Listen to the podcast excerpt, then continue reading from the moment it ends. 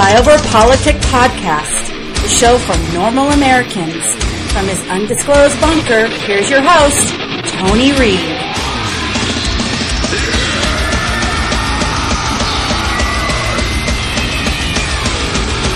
And welcome back to Flyover Politic Podcast, 23rd of October, year of our Lord 2017.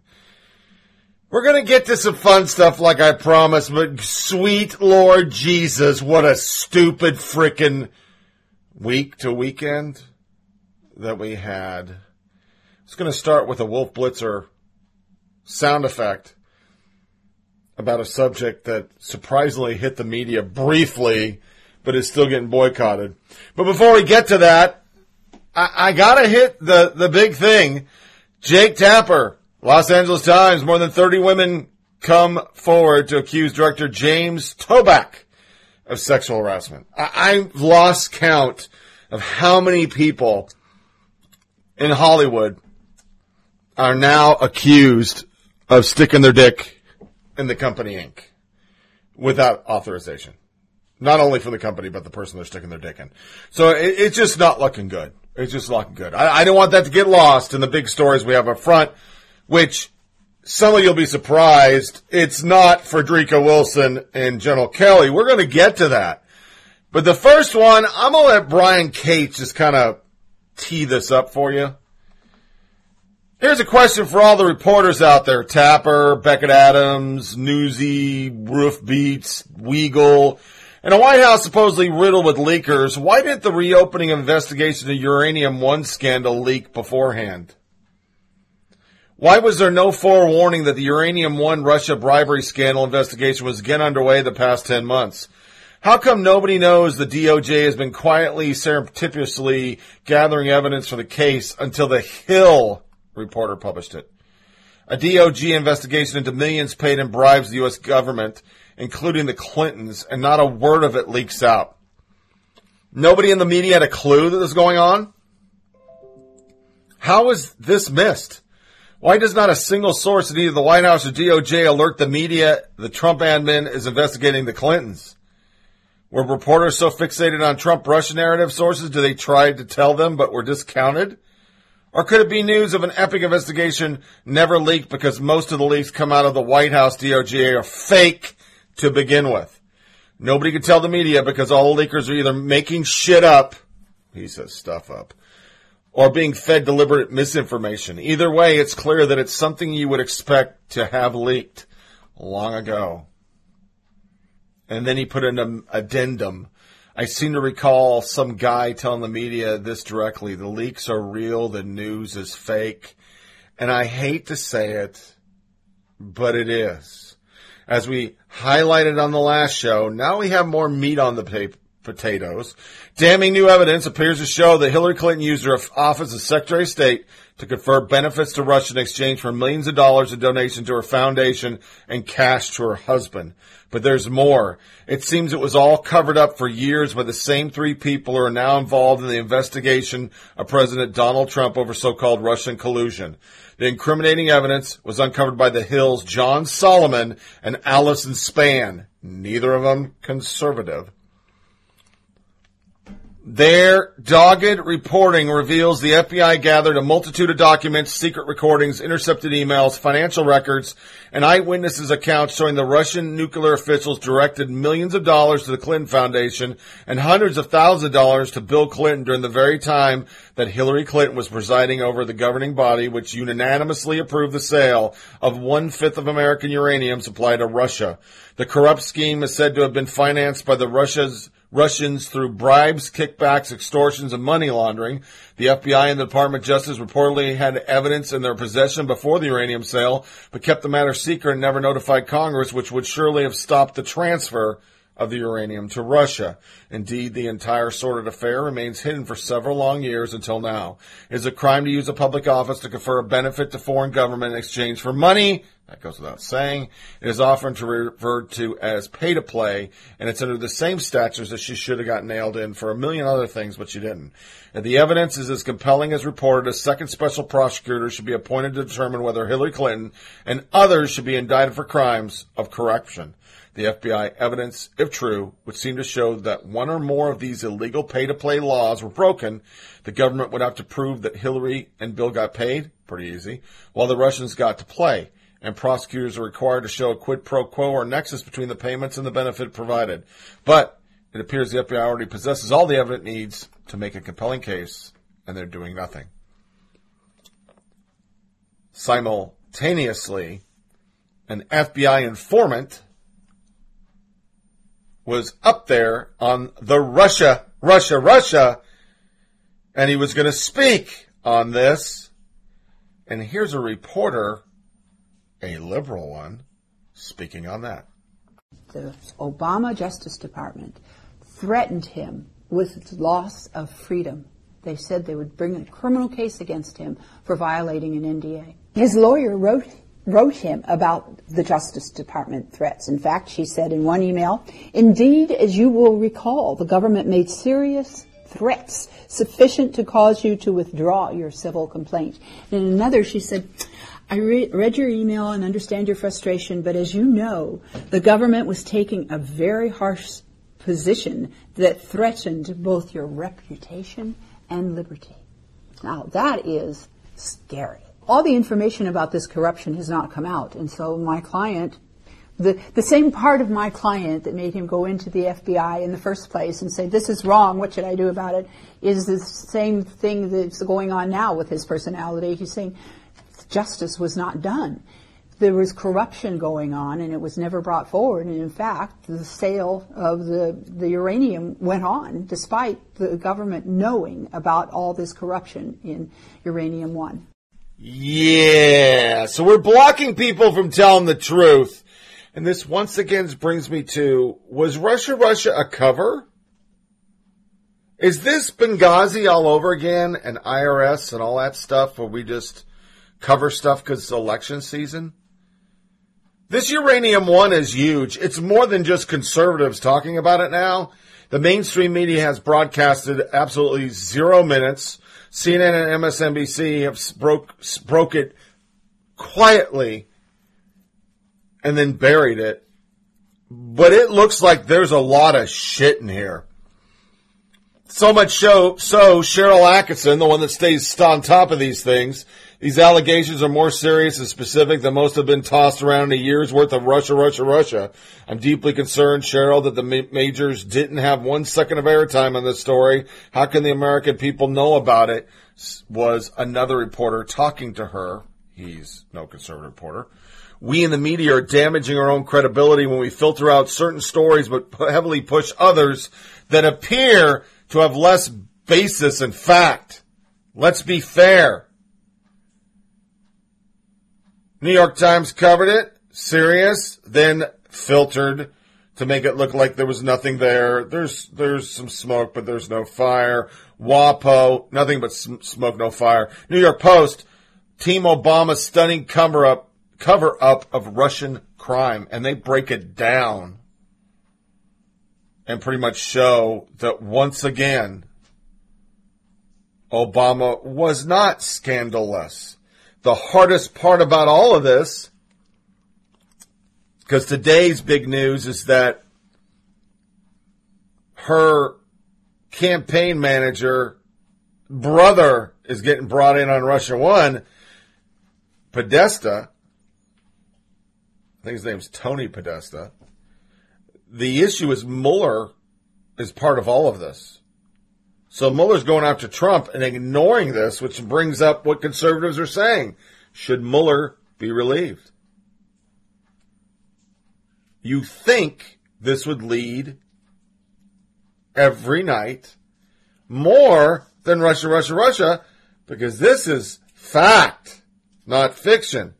But instead, per our usual media, you hear nothing about it, but you hear a fucking shitload of Frederica Wilson.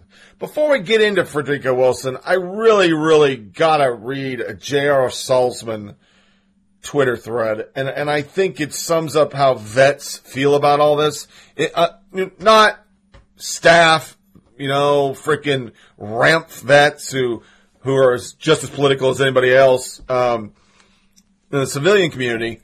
like, or would have brought out on TV. Those are the people here, like, you know, Rychek, who heads up IAVA. You know, some remp fuck that likes to talk a lot and was part of the Kerry campaign, which I never understood. But he, he hit this pretty good. Amazing to see those who basically cheered when a soldier died under Bush bring out the fainting couches for Gold Star families under Trump. You assholes never supported us under Bush. You cheered every time a soldier's death count ticker got higher on CNN. We were political ammo. You marched in your little anti-war protests. You threw fake blood on our recruiting centers. You protested outside Walter Reed every Friday. You shouted about the fierce sense of moral urgency to immediately end the wars and bring all the troops home. And then what happened? Then Obama got elected and you disappeared. You turned your back on the wars. You protest were all for show. Fuck you and your politics. Do you think those of us who served have forgotten how you treated us? How you cheered for failure? We haven't. We never will. Fuck you all. Fuck you all. I agree with them 100%. And I want some facts to get out there. And I know it's going to be hard for you resistance members but this is from the Rolling Stones. Afghanistan and Iraq under Obama. Under Obama, America's been at war for longer than any other president. Make sure that it hits home. Any other president. Everything's pinned on Bush, but we've started more wars under Obama than Bush. And we fought much longer under Bush. It was an endless war under Obama. Here are the numbers. 2,499 U.S. soldiers been killed under Obama. 1,906 were in Afghanistan, 593 in Iraq. Under Obama, the United States has been in war for 2,687 days. That's longer than under Bush. Once again, Rolling Stones. I didn't make these numbers up. Obama bombed seven countries. Afghanistan and Iraq, you can blame Bush. But Pakistan, Somalia, Yemen, Libya, and Syria, that's three more than Bush. U.S. combat forces, combat forces are deployed on the ground in three countries. Iraq, Afghanistan, Syria. That's one more than Bush.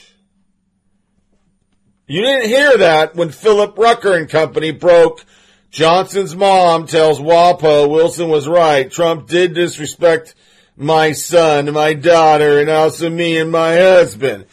I'm not going to disparage the Goldstall family. Gold, Gold Star. I, I got a, like a northeastern accent today. I don't know where the frick it came from, but it's happening. I'm not going to say anything. They can say whatever the fuck they want. And as we'll get into the part about Kelly, Kelly can say whatever he wants too. He served his country. He fought in wars. He gave his son on the altar of freedom. But understand for you naive rubes who've never even met a soldier and all you did was protest soldiers and wish you could burn your draft card and relive the 60s during the beginning of these wars. Because all that shit just was reminiscent of your fucking grandparents. What Trump said in eloquently, I'm sure, is what we say. You know what you signed up for. You serve because you want to serve. He is going out of his way to call every fallen soldier. And I will bet you there is not a goddamn chance in hell Obama knows the 2,499 deaths under his watch. But he went out to do it. Before I play the media, I want you to think for a second. If you had a loved one in war, do you think your representative would be in the car when you go to pick up the body? Do you think that's even plausible? Do you think Frederica Williams would be there if Obama was the president? Do you think Frederica Williams or Wilson even knows where the fuck Niger is and that Barack Hussein Obama sent the troops there. Do you think CNN, MSNBC, and all the people you're about to hear even knew that? Do you think John McCain did? Because he asked to fucking speak to the Pentagon. He wanted reasons why we're there. What's the reason we're fighting? Do you think any of this is plausible under Obama? That any of this would happen? President of the United States was doing a nice gesture, but even now, this nice gesture can't happen because you have the politicization of the left trying to make him the devil on everything he does. And the statement he said is the statement soldiers say. It was fed to me. I fed it to other people when I was a platoon sergeant going to war. It's time to earn your paycheck. That's what we were there for, to fight the nation's wars. But understand before you get pulled into this net of pain and suffering that the media is trying to make out of this. Why the fuck was Wilson in the car if this isn't a political show to begin with? Why was she there if she wasn't there to politicize the death of a fallen hero? You won't hear that in this very lengthy soundbite. I know this is the first time that you're hearing the president's tweet read to you. So when he says that you've totally fabricated what he said to the wife of the soldier and he has proof, what's your response? Well, I, I don't know what kind of proof he could be talking about. Uh, I'm not the only person that was in the car. And um, I have proof too. This man is a sick man. Uh, he's cold-hearted and he feels no pity or sympathy for anyone. This is a grieving widow, a grieving widow who is six months pregnant. This is a young woman. She's only 24 years old. She weighs maybe 110 pounds. And she has two other kids, two years old and six years old. And when she actually hung up the phone, she looked at me and said, he didn't even know his name. So, now that's the worst part. So, Congressman, let's talk about that. What did you hear? Tell us about this phone call. Well, I, I didn't hear the whole phone call, but I did hear him say, I'm, I'm sure he knew what he was signing up for, and uh, but it still hurts. So that's that's how you interpreted it. You interpreted it as the president saying something callous in that way. Obviously, it can be heard lots of different ways. Um, it could be heard as the president trying to find some point of understanding to speak out to the widow. How did she hear it? What was her response? She was crying. It, it, she broke down. And she said, he didn't even know his name.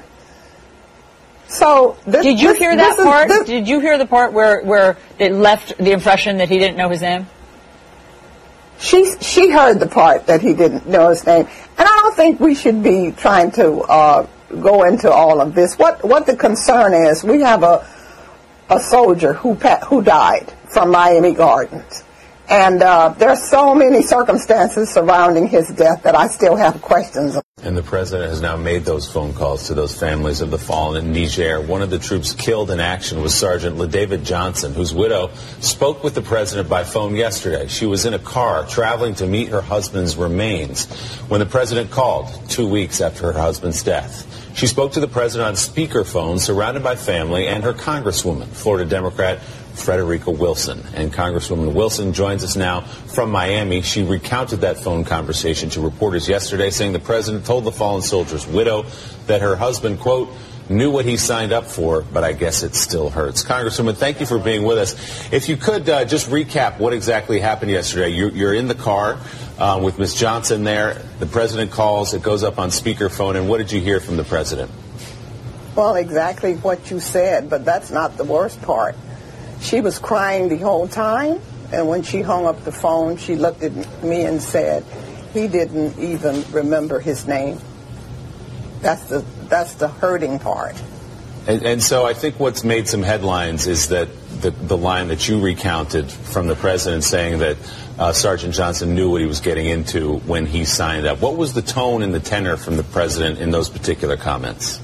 He was almost like joking. He said, well, I guess you knew he, something to the fact that he knew what he was getting into when he signed up, but I guess it hurts anyway. You know, just matter of factly, um, that this is what happens. Anyone who is signing up for military duty is signing up to die. And uh, that's the way we interpreted it. And, and it was horrible. It was insensitive. It was absolutely crazy and unnecessary. Was, I was livid. Was that Sergeant Johnson's widow's read of the call also? Was she upset by it, or are you speaking for yourself? She was in tears. She was in tears. And she said he didn't even remember his name. Uh, Congresswoman, it's it's Katty Kay here. Obviously, we haven't heard uh, directly from Mrs. Johnson. She's going through an awful lot. This conversation has become intensely politicized. Uh, first from the president, but now do you think you have any qualms about, from your point of view as a Democratic Congresswoman, also politicizing this conversation? Is it right that you are speaking out about what was a conversation between Mrs. Johnson and the president? What I'm, what I'm really concerned about, and I wrote a letter to uh, General Mattis about the circumstances surrounding his death. I'm not trying to politicize what the president said. That letter went out long before the conversation. I have a real concern because I have been fighting Boko Haram for over three years in the Congress of the United States, ever since they kidnapped 274 schoolgirls from a private school in Nigeria. So Bring Back Our Girls is my project in the Congress of the United States. I've passed bills. I have been working with Nigeria. I've traveled to the region.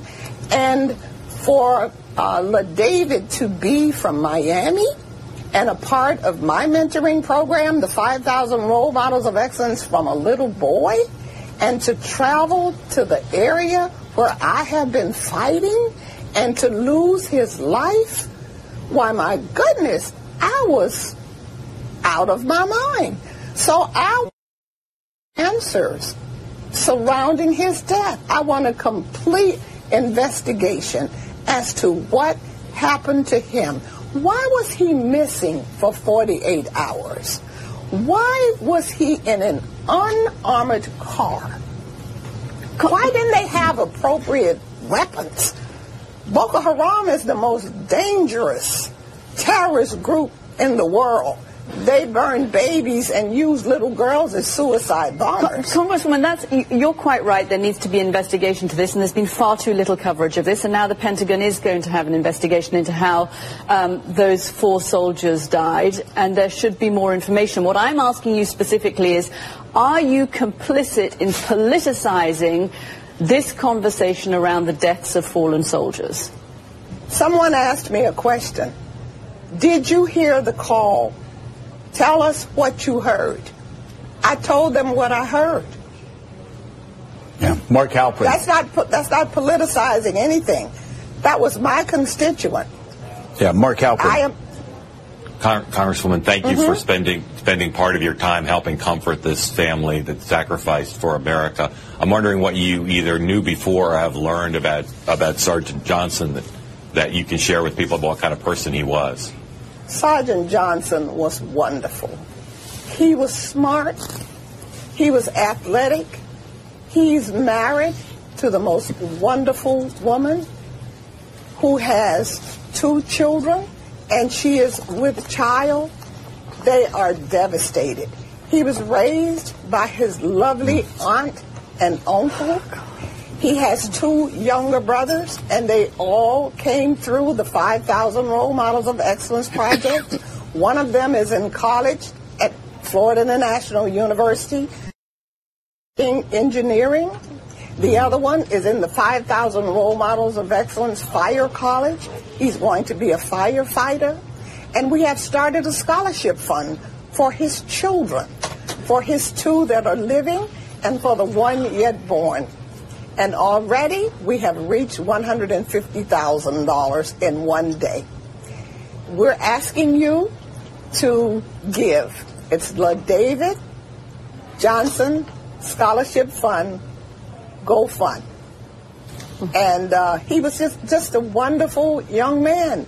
You know, in my line of work, with a mentoring program, a dropout prevention program, an alternative program, I lose a lot of young black boys every year to crime in the street.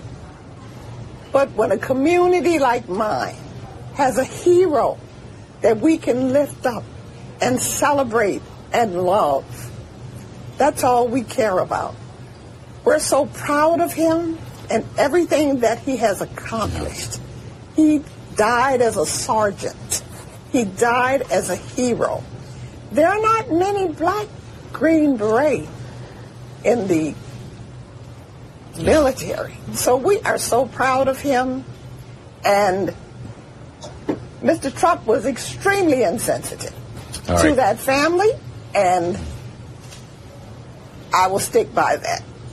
I'm not trying to politicize it, but Oh, I think it was a disgrace. We completely understand. It was a disgrace. Completely understand. Congresswoman Frederica Wilson of Florida, thank you so much for your time this morning, for your support of Sergeant Johnson's family. And again, let's turn this into a positive. As you said, Myeshia Johnson's going to need a lot of support. She has a six-year-old, two-year-old. She's six months pregnant another child on the way. So that GoFundMe page again, LaDavid Johnson. Look it up and donate if you can. Congress.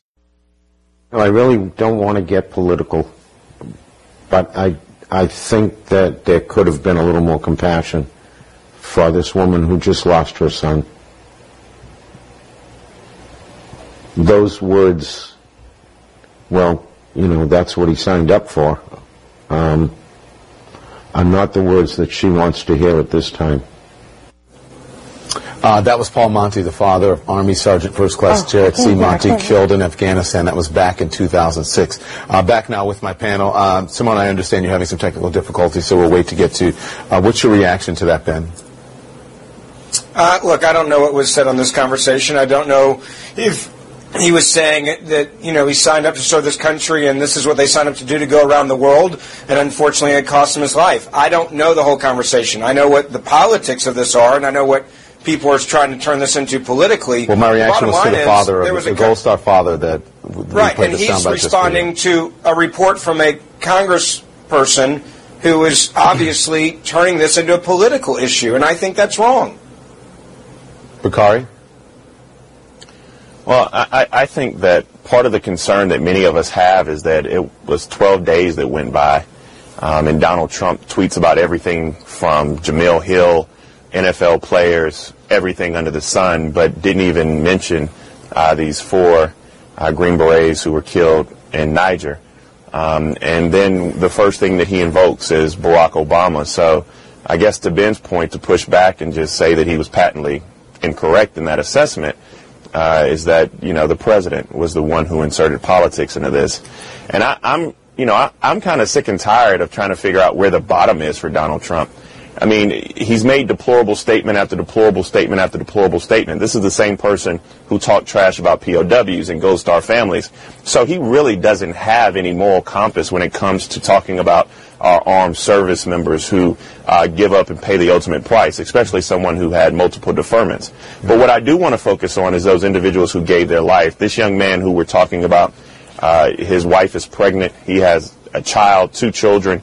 Um, and so I hope that people go to uh, look at Jake Tapper's Twitter, look at Michael Skolnik's Twitter, and actually donate to uh, his scholarship fund that we that uh, it's a legitimate scholarship fund that's been set up to make sure his kids can get and, educated. And there's also there's a, there's a GoFundMe. There's a GoFundMe as well. That's it. it? You're looking at it. Uh, the goal is $100,000, and it's $68,050 now. So, but listen, to, to the point, the four soldiers were killed in Niger, but he deflected by talking about the former president, not calling families or even, and this Gold Star father just came on and said that's completely not true. The Obamas were the most compassionate people to them when they, he called them on the phone. The former president called him on the phone. He says he doesn't understand, Mike, why this president uses that as a deflection when it's not true. Yeah, I mean, look, I, I, I agree actually with a lot of what Bakari said, and this whole topic kind of makes me sick to my stomach, to be honest with you. I, I'm sick for these families. As a military brat, I have the utmost respect for them. And for them to get involved in politics, for us even having a discussion about this is terrible. I think the president brought some of it on himself, of course. But I think that this representative from Florida calling in and relaying a private conversation between the president and a, widow is just an absolute disgrace and just as disgusting. So now, great, we're back where we always are with these things, where both sides are, are culpable. The president kind of started it, and now a Democrat is going to try and make a partisan football out of it. Not The to cut you off, Mike, but I'm going to get Simone in because I'm, I'm short on Okay. time. Go ahead, Simone. Well, I, I would just note that I, I think this is really the onus is on Donald Trump here. What Donald Trump allegedly said to um, the the widow of, of, of Sergeant Johnson is despicable, is disgusting, and we should all be disgusted. So let's not But we don't the know the context, Let's Simone. We not. didn't let- hear the there- context. there That's is- just there not no con- I am sorry. There is no context where that is appropriate on that particular You phone don't know what was said in the conversation. You're you're, you're basically There hoping is- that's what was said, there- so you can, I'm shoot, not- so you I'm go not- off on I- I would- politics, I would which is really sad. Trump- What's sad is you sitting here defending these, these, this, these despicable acts today. That is what's I- sad I- here. I but didn't what's defend sad, anything except for saying it's sad that you are- wanna go this hard on is you- politics. No, I would like to go hard on the, on the fact that we have I've lost got the five seconds. Thank, I'm sorry. That's what I'm going hard Don, on. I'm, I'm disappointed with Donald Trump. I got to go. I'm sorry, y'all. Thank you. That's it for us tonight. Thanks for watching. I'll see you right back here tomorrow. It's okay. Thank you very much, everybody. Thank you. Thank you very much. Trump uh, speaking about tax reform, but answering a number of questions. One of the last regarding his phone call to the wife of a fallen soldier. And I uh, want us this morning to honor those fallen soldiers in a bit of a different way.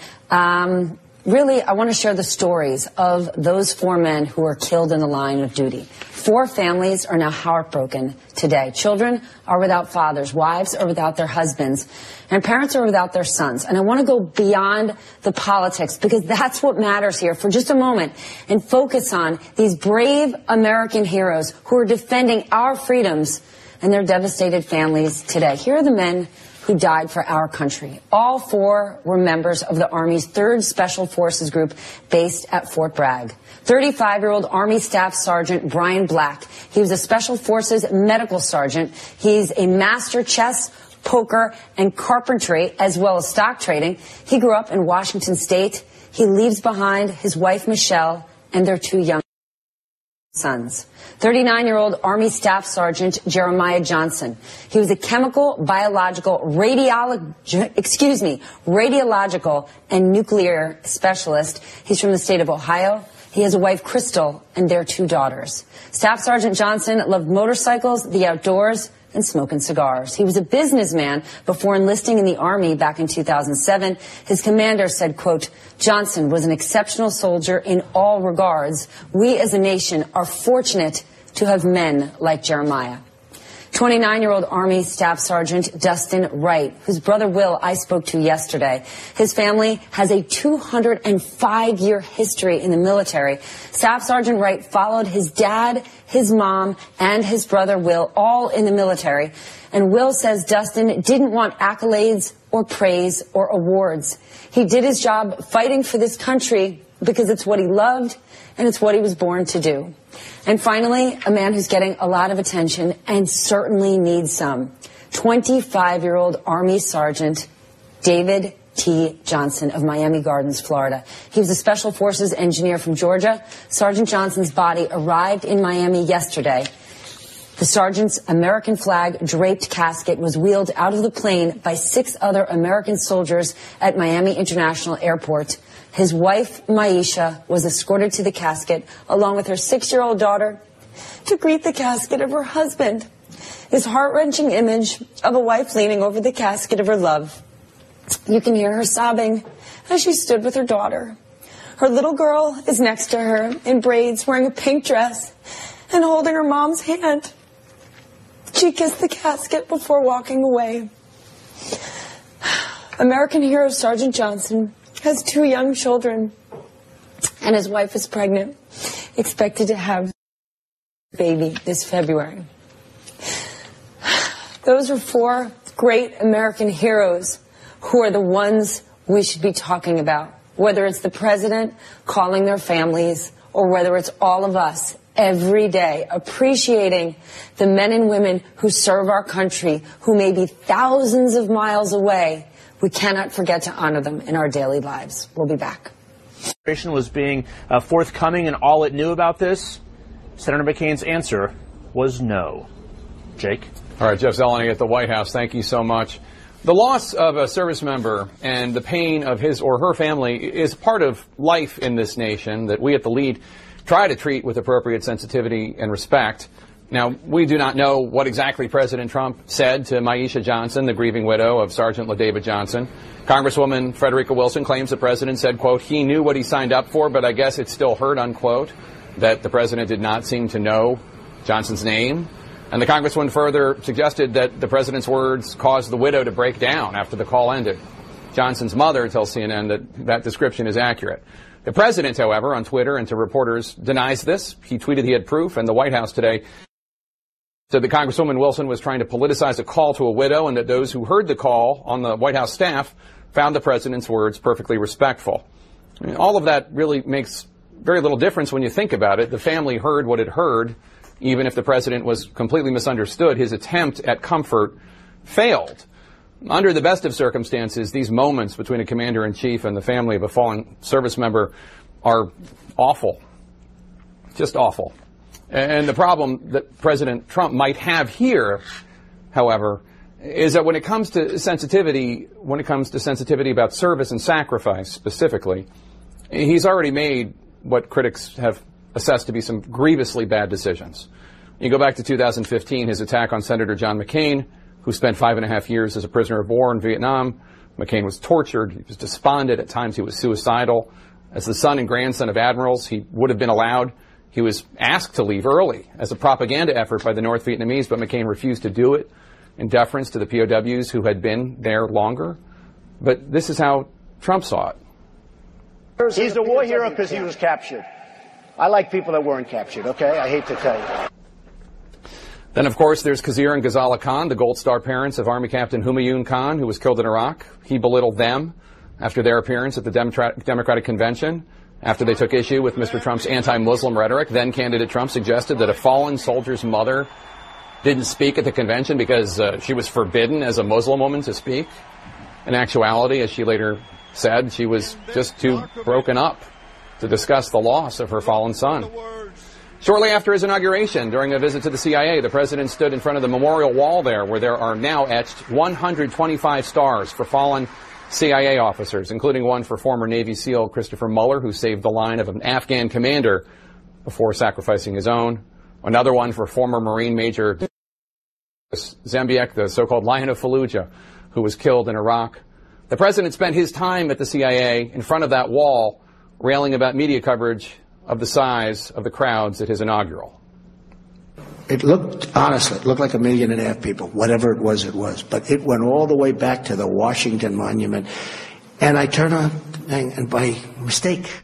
Amidst all this ham handedness, the president this week uh, falsely accused President Obama and previous presidents of never having phoned Gold Star families in an apparent attempt to make himself look more attentive and compassionate, I suppose. And in the midst of that effort to depict himself in a glowing light, this current controversy, ironically enough, sadly burst onto the scene as just another political weapon used by the president and used against the president. This most personal and horrific experience, just one more piece of ammunition in the snark wars where nothing matters anymore except for scoring points. Instead of focusing on these fallen men and women and their families who will never be the same, we're focused on process and phone calls and letters and the spat. President Trump, when challenged on the fact that President Obama did actually call Gold Star families, not all of them, but some of them, he told one radio interviewer the following. You could ask General Kelly, did he get a call from Obama? And that's a reference to that's a reference to his chief of staff, retired Marine General John Kelly. Uh, Kelly and his wife Karen uh, lost their son, Marine First Lieutenant Robert Michael Kelly, to a landmine in Afghanistan in 2010. And, and, truly, what will honor the Kellys and the memory of Robert more than anyone debating whether Obama should have phoned them instead of writing them a letter is to take a moment to consider Robert Kelly, and all of the men and women who serve our nation while considering these words, quote, sons like yours who serve are men and women of character who continue to believe in this country enough to put life and limb on the line without qualification and without thought of personal gain. And they serve so that the sons and daughters of the other 99% don't have to. No big deal though, as Marines have always been the first to fight paying in full the bill that comes with being free for everyone else. Unquote. Those were the words of General John Kelly at a Veterans Day event for Marines in 2010. And what makes those words most remarkable, perhaps, is that he delivered that speech just four days after his beloved son Robert was killed. Now, I've learned on this job that telling the stories of troops and their families that it's very important that we all choose our words very carefully when discussing these losses. And it's not just journalists and politicians. All of us need to consider the unimaginable that these families go through when we speak to them and when we speak of them. And if you don't take great care, and in fact, if you're reckless about these kinds of sacrifices, the kind of sacrifice you see on your screen right now, well, then people might not be willing to give you the benefit of the doubt if on one occasion your words come out wrong.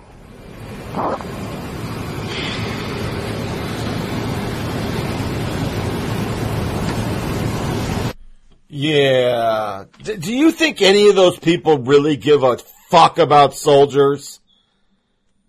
They're politicizing this. They want everything they could possibly do to dog the president. Now, Grant, I've been on this show. I don't like Trump. I don't like his tweeting. And I think what he did after this was fucking horrible. He should have shut the fuck up. You can't argue with the circus clown. She's a fucking clown. She looks like an extra from the Gap band during the Drop the Bomb tour. That was my first concert with my big sis. But she's wearing the Gap band hats. She's a fucking circus clown. But the media ran. Oh, they ran with this. He doesn't know his name. He didn't, he said something heartless. He argued with the Gold Star family. Gold Star families matter now. We forgot about Khan. We tracked him out like a fucking prop. A politically active lawyer for the left who came out and said how fucked up the world is and we all need to carry around a constitution. Yeah, they carded him out again. Don't worry, we'll we'll, we'll hit him. But there was some truth, so I'm going to play a couple more, and then I, I, I'm going to get in into my ranting on this. Uh, there, th- th- this is TDS, all right. Trump, Trump derangement sy- syndrome across the board, but there are other family members and Gold Star fa- fathers who spoke and said, "Yeah, he was great. I'm glad he did." Katty Kay calls out the piece of shit for being what she is, politicizing, and S.E. Cupp nails it shut with the simple fact the media doesn't give a fuck. We continue our team coverage now with reaction from South Florida lawmakers. CBS 4's Carey Codd live in Fort Lauderdale with some explosive rhetoric we're hearing tonight. Carey. That's right. Reaction from across the South Florida congressional delegation was swift. They demanded answers, and the word impeachment was being thrown around. The allegation that President Trump asked then FBI Director James Comey to stop an investigation into former National Security Advisor Michael Flynn's alleged Russian connections elicited sharp words from the South Florida congressional delegation. Our president needs to take an eighth grade civics course. This is very simple.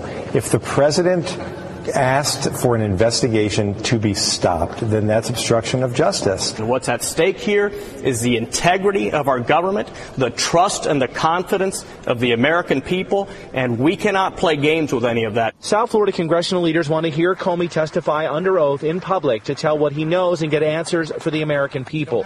Republican Congressman Carlos Curbelo says the allegations against the president are unproven but cannot be dismissed. If these allegations are true, this is deeply disturbing, and it would mark the beginning of a new and very sad chapter of scandal and controversy in our country. Other South Florida politicians reacted via statement.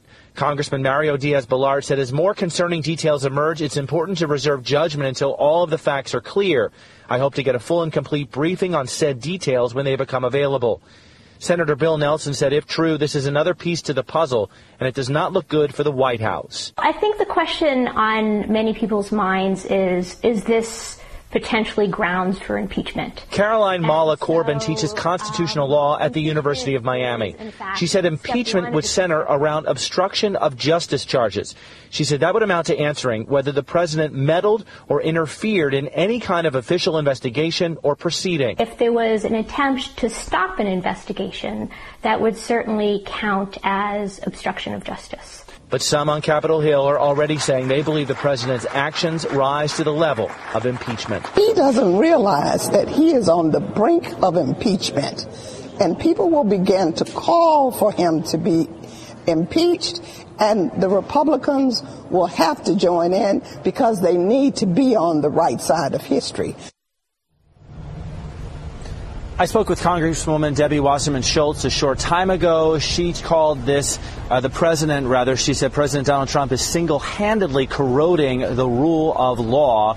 Congressman Alcee Hastings put out a statement a short time ago. He said, if these allegations are true, it is an audacious abuse of power. And we did not hear from Congresswoman Ileana Ros-Lehtinen. And as for Senator Marco Rubio, we've tried to interview him over the last two days, both for this story and the story of the president's sharing of intelligence information with the Russians. However, he did not respond to our interview requests. Live in Fort Lauderdale, Carey Codd, CBS 4 News Tonight. Carey, thank you. I believe that President Trump uh, uh, is is doing a lot of uh, good things as far as Gold Star families is concerned, and um, my my perception of this story is is that um, his words are are basically being taken and misconstrued. Um, I, I believe that if you interviewed him personally, one on one, uh, you would find that uh, he's very, very empathetic and very compassionate, not only toward uh, Gold Star families, but also uh, in, in, regards to our active duty. Uh, I believe he has a big heart for them as well. You know, I think at the end of the day, what we have to look at is um, the idea of uh, politicizing Gold Star families. I know I've had several people over the last 24 hours ask me uh, if I was called by the president when Travis was killed, uh, ask me if I know people that were called by President Obama when their loved ones were killed because through my work I deal with a lot of Gold Star families. And the fact of the matter is, is that Gold Star families are not talking to each other about whether or not the president called. Uh, what is important to Gold Star families is to make sure that their loved one's service and legacy is remembered. And I think that's the bigger story here. Uh, we need to make sure that we stop talking about who's calling uh, our Gold Star families and we start talking about these Gold Star families and what they represent to this country, and we start sharing their loved ones' stories. It's Katty Kay here. Obviously, we haven't heard uh, directly from Mrs. Johnson. She's going through an awful lot. This conversation has become intensely politicized. Uh, first from the president, but now do you think you have any qualms about from your point of view as a Democratic Congresswoman, also politicizing this conversation. Is it right that you are speaking out about what was a conversation between Mrs. Johnson and the President? What I'm, what I'm really concerned about, and I wrote a letter to uh, General Mattis about the circumstances surrounding his death. I'm not trying to politicize what the President said.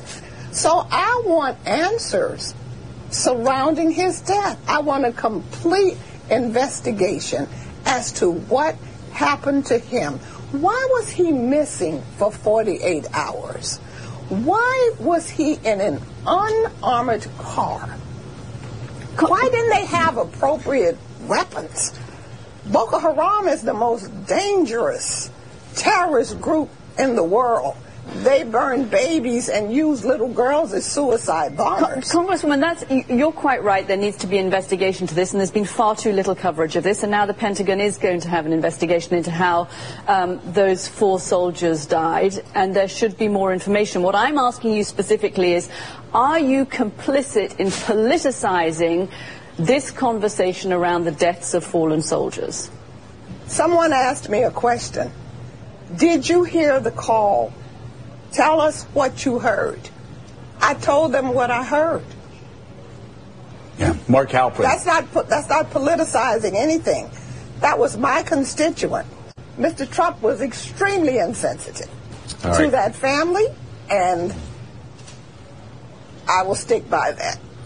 I'm not trying to politicize it, but So I we think it was a disgrace. We completely understand. It was a understand. disgrace. Completely understand. I'm disappointed on a number of levels, but I want to bring up Benghazi for a minute. Republicans were accused of fake outrage for demanding answers and accountability on that attack. And I'm, I'm sure some of that was political, but my outrage was real then. It's real now. I'm appalled that today is day 14 and we still don't have basic answers as to what happened.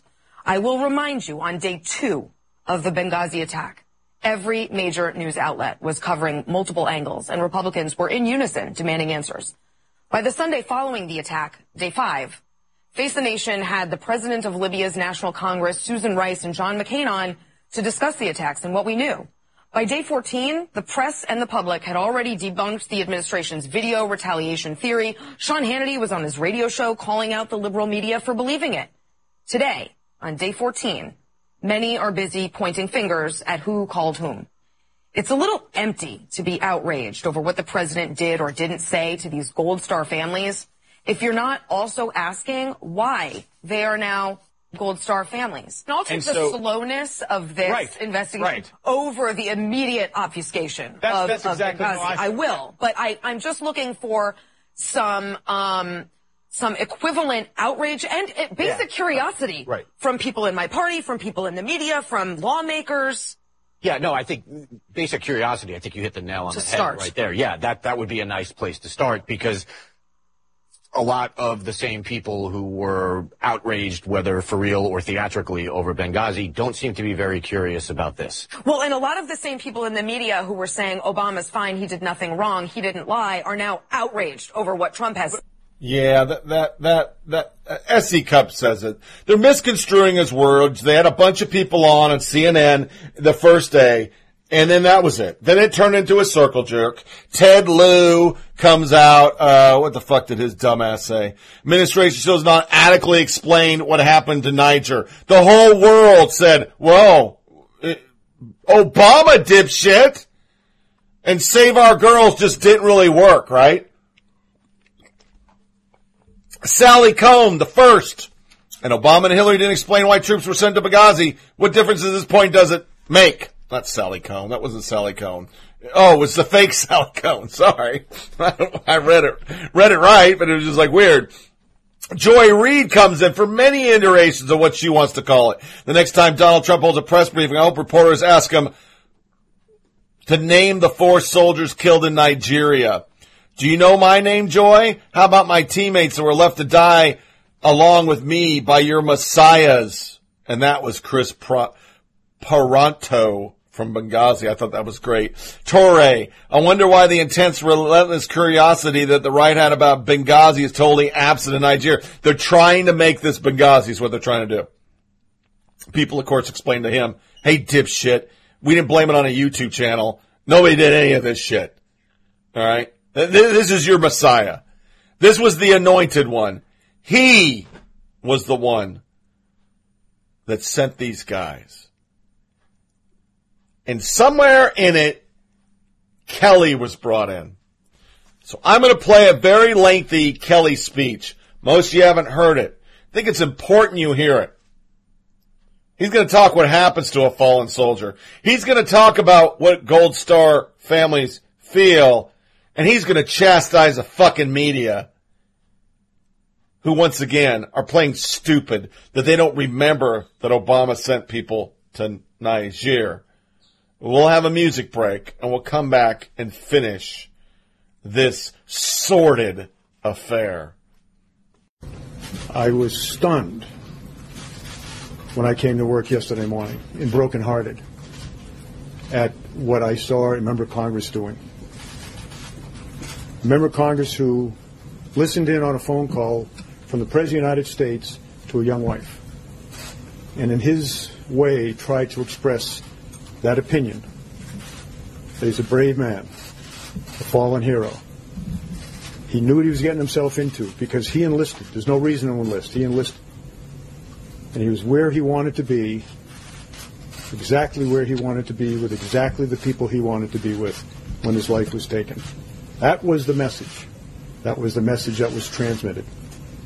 It stuns me that a member of Congress would have listened in on that conversation. Absolutely stuns me. And I thought, at least that was sacred. You know, when I was a kid growing up, a lot of things were sacred in our country. Women were sacred and looked upon with great honor. That's obviously not the case anymore, as we see from recent cases. Life, the dignity of life, is sacred. That's gone. Religion, that seems to be gone as well.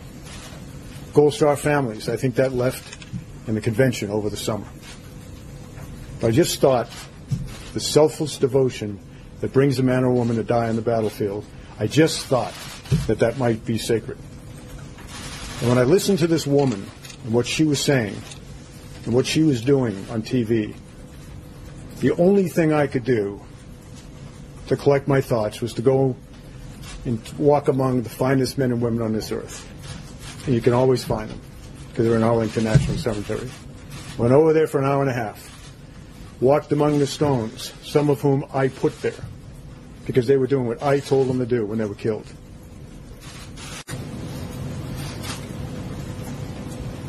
And a congresswoman uh, stood up, and in the long tradition of empty barrels making the most noise, stood up there and all of that, and talked about how she was instrumental in getting the funding for that building, and how she took care of her constituents because she got the money, and she just called up President Obama, and on that phone call, he gave the money, the $20 million to build the building. And she sat down, and we were stunned. Or, or DOD. Thanks very much. And as I walk, as I walk, as I walk off the stage, as I walk off the stage, understand there's tens of thousands of American kids, mostly, doing the nation's bidding all around the world. They don't have to be in uniform. You know, when I was a kid, every man in my life was a veteran. World War II, Korea, and there was the draft. These young people today, they don't do it for any other reason than their selfless sense of selfless devotion to this great nation. We don't look down upon those of you that haven't served. In fact, in a way, we're a little bit sorry because you'll never have experienced the wonderful joy you get in your heart when you do the kind of things our servicemen and women do, uh, not for any other reason than they love this country. So just think of that, and I do appreciate your time. Did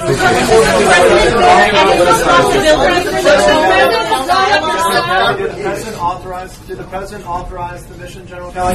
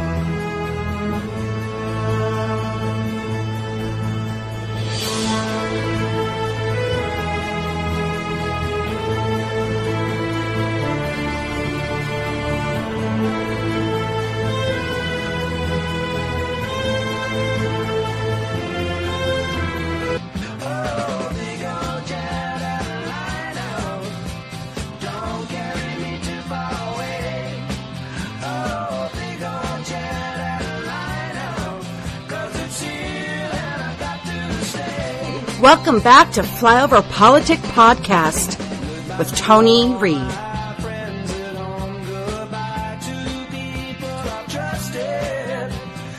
So, do you think um, he was given any respect?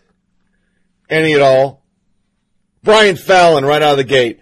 Kelly isn't just an enabler of Trump, he's a believer in him. That makes him as odious as the rest. Don't get distracted by the uniform. The uniform. Thank you, Brian.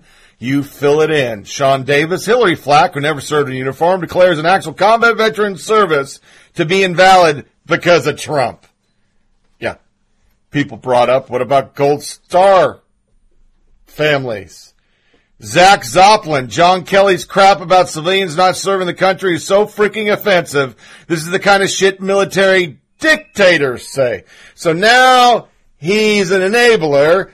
Now he's a dictator. He backed it up with, let me introduce you to the journalists, nonprofit staffers, teachers, public defenders, and people standing in front of Trump Tower saying, fuck Trump, fuck Trump.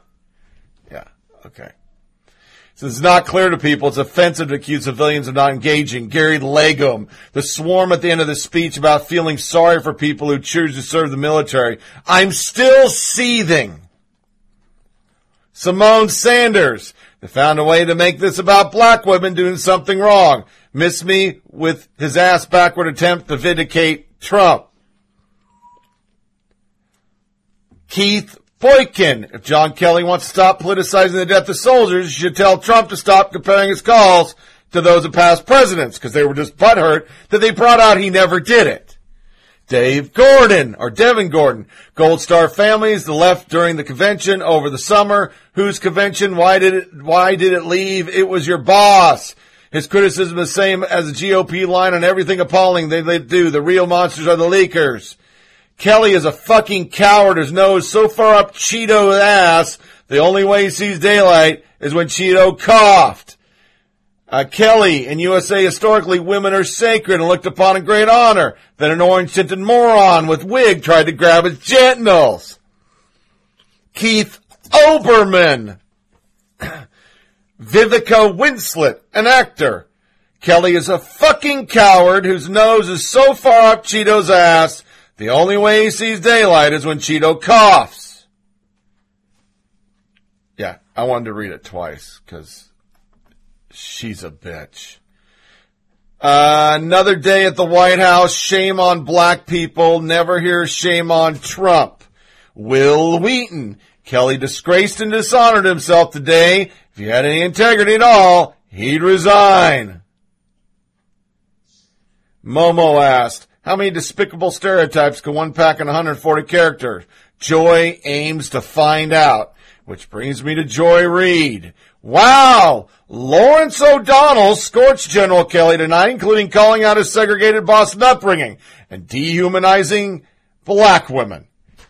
Wow, wow, wow! Lawrence O'Donnell noted that General Kelly didn't even give Representative Wilson the dignity of using her name. Kelly grew up in segregated Boston in an Irish Catholic neighborhood where women were bullied, not honored, and blacks scorned and rejected. Lawrence grew up in the same neighborhood, but he became something else. Conservative, black. Two white men grow up in the same neighborhood, but because one agrees with me, so he's not racist, says Joy Reid. Alex Griswold. John Kelly must be a bigot. You can tell because of his ancestry, religion, and birthplace. Lemerick King. Gee, I didn't know how, people from Ireland bully women and hate blacks. Is it just me or is this a complete racist statement? Yeah. Yeah. But it, it didn't stop there.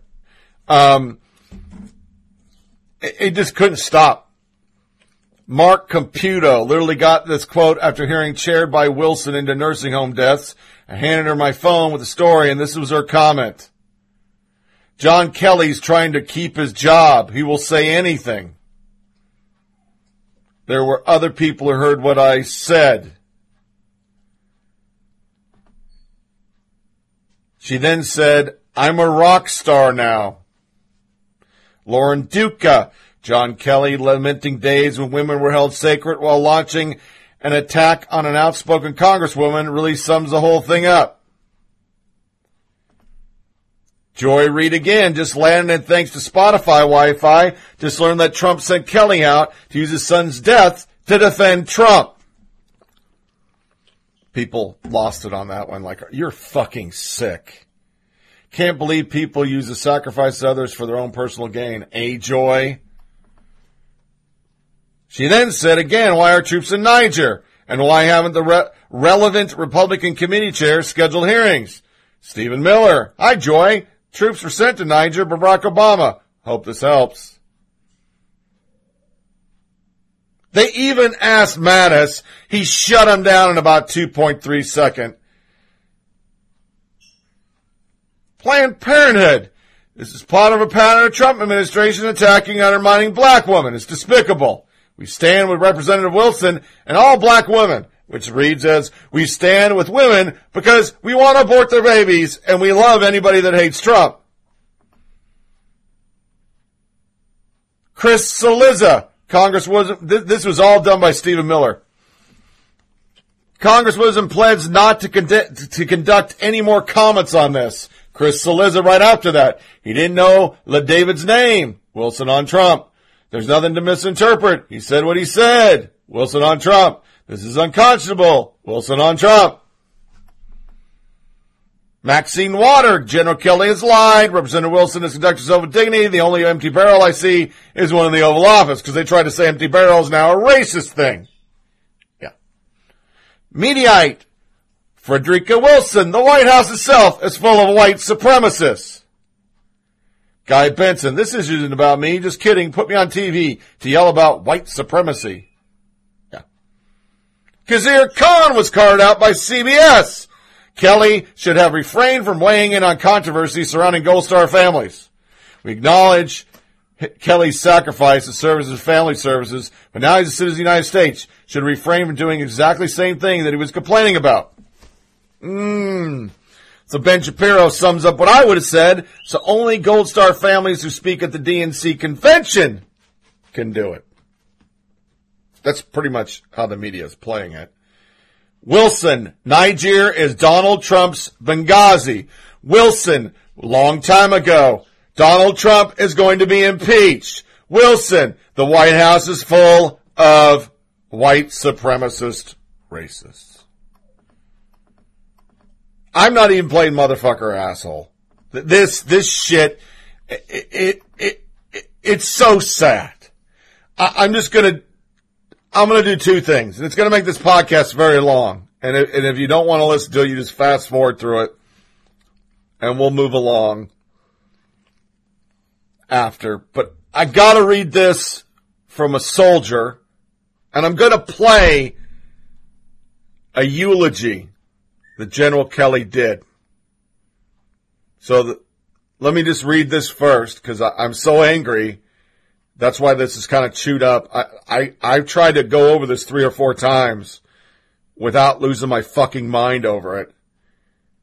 But as I'm doing it, I still can't refrain from going how pathetic we are as a country that because we hate Trump, this is something we talked about all week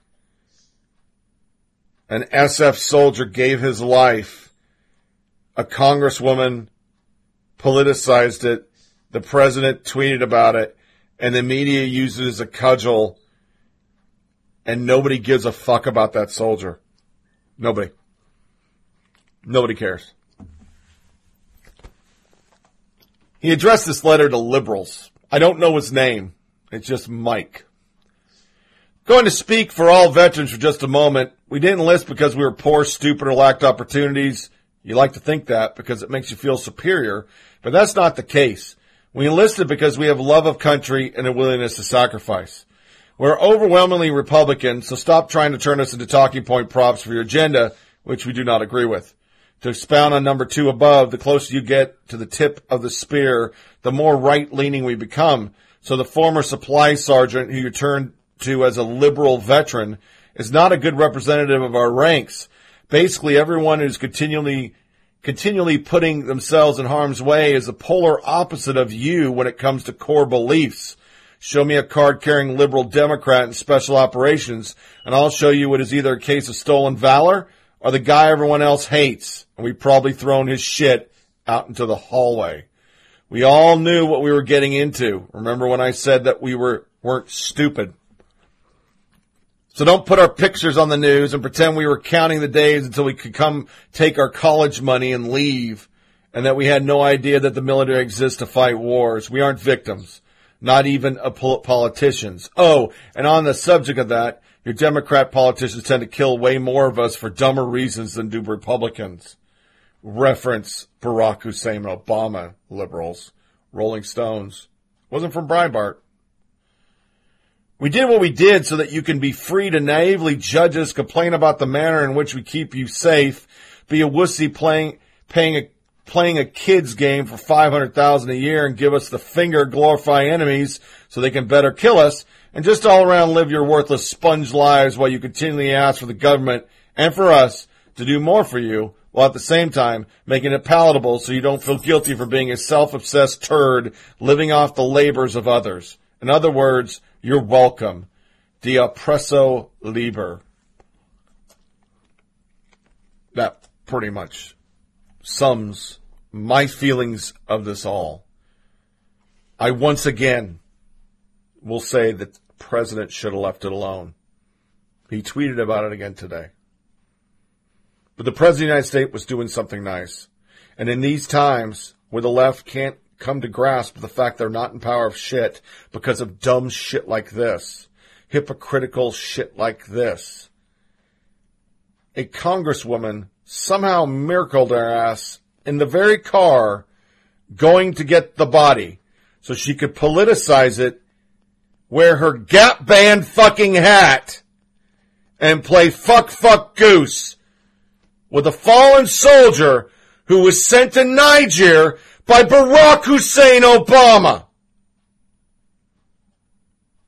Fuck all of you. And now pull out a piece of paper and take notes, liberals. This is going to educate you on why we don't think like you. And then any day of the week, I will take two privates in the Marines or the Army standing on the front lawn or front wall guarding our country against the fucking tigers that you seem to say don't exist, but turn a blind eye when your president bombs half the fucking world over any fucking little hipster, Antifa fuck, BLM protester standing in front of a Trump tower saying fuck Trump as their payment for citizenship. This is General Kelly doing a eulogy at a California Gold Star event. These two young men are not your loved ones, but they're exactly like your loved ones. They're cut from the same bolt of cloth and have the same kind of steel on their backs. On the 22nd of April, 2008, two Marine battalions, the 1st Battalion, 9th Marines, the Walking Dead from Vietnam fame, and the 2nd Battalion, 8th Marines were switching out in a place called Ramadi, Iraq. One battalion was going home in a few days and the other just starting its seven-month tour.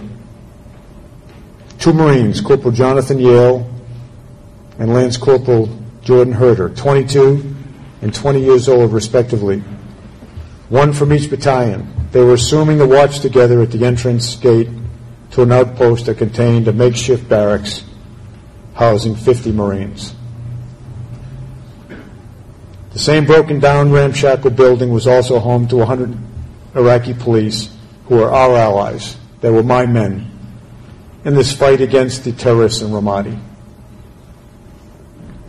Yale was a dirt poor mixed race kid from Virginia with a wife and a daughter and a mother and a sister who lived with him and he supported them as well on $13,000 a year. Haerter was a middle class white kid from Long Island. The two of them were from two completely different worlds in our country. Not good, not bad, just different. Had they not joined the Marine Corps, they would never have known each other. They would never have even understood that multiple Americas exist simultaneously, depending on your education level, your family's income status, maybe. But they were Marines, they were combat Marines, and because of this bond, they were brothers as close as if they were born to the same woman. The mission orders they received from the sergeant their squad leader, I'm sure, went something like this Okay, you two clowns, stand this post and let no unauthorized personnel or vehicles pass. You clear on that? And I'm sure Yale and Haerter then rolled, Haerter then rolled their eyes and said in unison something like, Yes, Sergeant, we got it. We know what we're doing. Screw you.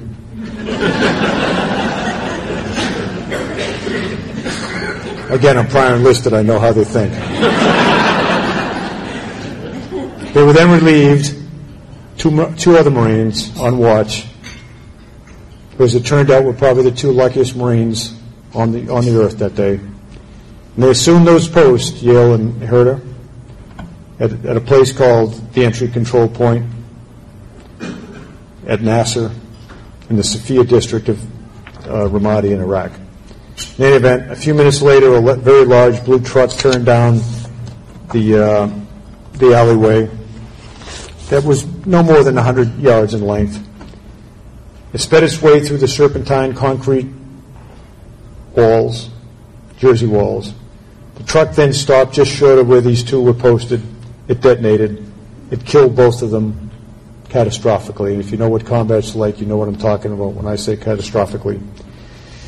24 brick masonry houses were damaged or destroyed by the blast. A mosque 100 meters away collapsed. The truck's engine came to rest 200 meters away, and it knocked down a building before it came to rest. Our EOD guys or explosive guys reckon that the blast was made by a bomb of at least 2,000 pounds of explosive. Two died, and because these two young infantrymen died, they didn't know how to run from danger. 150 men, 50 U.S. Marines, and 100 Iraqis were saved. When I read the situation report, a few hours after it happened, I called the regimental commander, Luke Craparotta, and I asked him for details about what happened. It seemed different to me. Unfortunately, Marines dying or being seriously wounded is common in, com- in combat. We expect Marines, and for that matter, soldiers, sailors, airmen, and Coast Guardsmen, regardless of rank, to do their duty, to stand their ground, and to die if that's what the mission requires. The regional commander had just returned from the site. He agreed with me, but reported to me that no American witnesses to the event, that there were no American witnesses, just Iraqi police. I figured if there was any chance of finding out what actually happened and to recognize these young men for what they've done, I'd have to go down there myself because I understood, unfortunately, that the bureaucrats in Washington would never accept Iraqi statements for what had taken place. If, it, if there was any chance at all, it had to come under my signature. So I traveled to Ramadi the next day and spoke to half a dozen Iraqi police, all of whom told me the same story. They said the truck turned down into the alley and sped up as it made its way through the serpentine Jersey walls. They all said they knew immediately what was going on, particularly when the Marines began to fire. The Iraqis all began firing as well, then to a man ran for safety just prior to the explosion. They all survived. Many were injured, some seriously injured. But as one of the Iraqis said to me, Sir, they'd run from the danger like any normal man would to save his life. What he didn't know until then, he said, and what he learned at that instant, was that Americans are not normal. With tears welling up, he said to me, Sir, in the name of Allah, no sane man would have stood there and done what they did. No sane man. They saved all of us.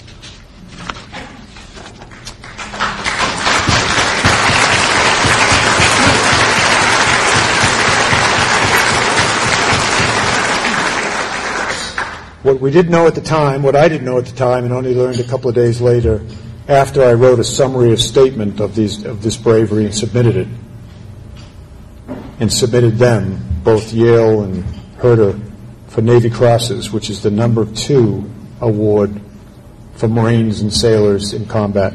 What I didn't know was that one of the security cameras we had at the location that was damaged initially in the blast had caught everything it happened exactly as these Iraqis described it to me.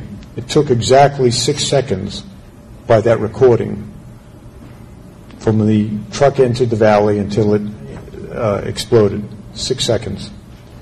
And you can watch, and I did watch many, many times on this recording, the last six seconds of their lives.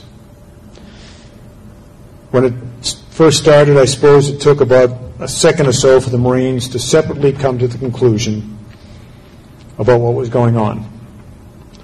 They had no time to talk it over, only enough time to take half an instant and think about what the sergeant maybe had told them a few minutes before. Let no unauthorized, persons or vehicles to pass. At that point, I think, according to this recording, the Marines had about five seconds to live. Think of it. Five seconds to live. I don't think they knew it. They didn't have time. Took about another two seconds for the two jarheads to raise their weapons, to take aim, and to open up at that truck. By this time, the truck was halfway through the barriers and gaining speed the whole time. Here, the recording shows a number of Iraqi policemen, some of whom had fired their AK 47s, were now scattering like the normal and rational men they were, some running right past the Marines. The two Marines had about three seconds to live. For about two seconds more, the recording shows the Marines firing their weapons nonstop. The truck's windshield exploded into shards of glass as their rounds took it apart and undoubtedly tore into the body of the terrorist that was trying to kill their brothers. Unaware of the danger at the time, the Marines and Iraqi soldiers could take comfort in the fact, if they'd have known, that two Marines were on watch and would die before they ran. The truck careens to a stop immediately in front of the two Marines. In all of this instantaneous violence, Yale and Haerter never hesitated. They never stepped back. They never even started step back. They never shifted their weight. With their feet spread shoulder width apart, they leaned into the fire and fired as fast as they could. They had only, at this point, one second to live. And then the truck explodes, the camera goes blank, and the two young men go to their God. Six seconds. Not enough time to think about their country or their flag or about their lives or their deaths, but more than enough time for two very brave young men like your sons and daughters, like your brothers and sisters, like your spouses, two very brave young men to do their duty for eternity. That is the kind of people who are on watch for us all over the world tonight. That is the kind of young men and women that came from your families. And I end tonight by saying to you all that when future generations ask why America is still free in the heyday of these terrorists and their allies was counted in days rather than centuries, as they said, as they proclaimed would work or would happen, that our hometown heroes, our soldiers, our sailors, our airmen, our Coast Guardsmen, our Marines, that they can say, because of me and people like me who risked all to protect millions, millions who will never know my name, that's why we still have an America. And for those of you tonight and all of the families who have lost the light of their lives, they can say to every American that it was my boy or it was my girl who stood their post and did their duty into eternity. I actually had more sound effects of the media dogging Kelly, but I'd rather just play that. Because if that didn't touch you in some way to make you understand the sacrifices that have been laid down during this war of terror while you were at the fucking mall buying a new pair of jeans and bitching that you had to pay for your college tuition. Mostly progressives I'm talking to. You are so far from a patriot. No, Nancy Pelosi. Dissent is not the highest form of patriotism. Serving in the United States Army and giving your life up without even flinching, like those two heroes who the media didn't even report on and probably never will play what I just played you because they hate Trump or something. Yeah. Those are heroes. Two last things. and then we'll get into our tweets of the day without a bumper. Rachel Wood tweeted, "This will be the next dam to break. Hollywood's other open secret: preying on young boys." Yeah, and to keep in line with the crazy liberalism that I had to do up front, I didn't want it to get lost in our news and social media nuggets today.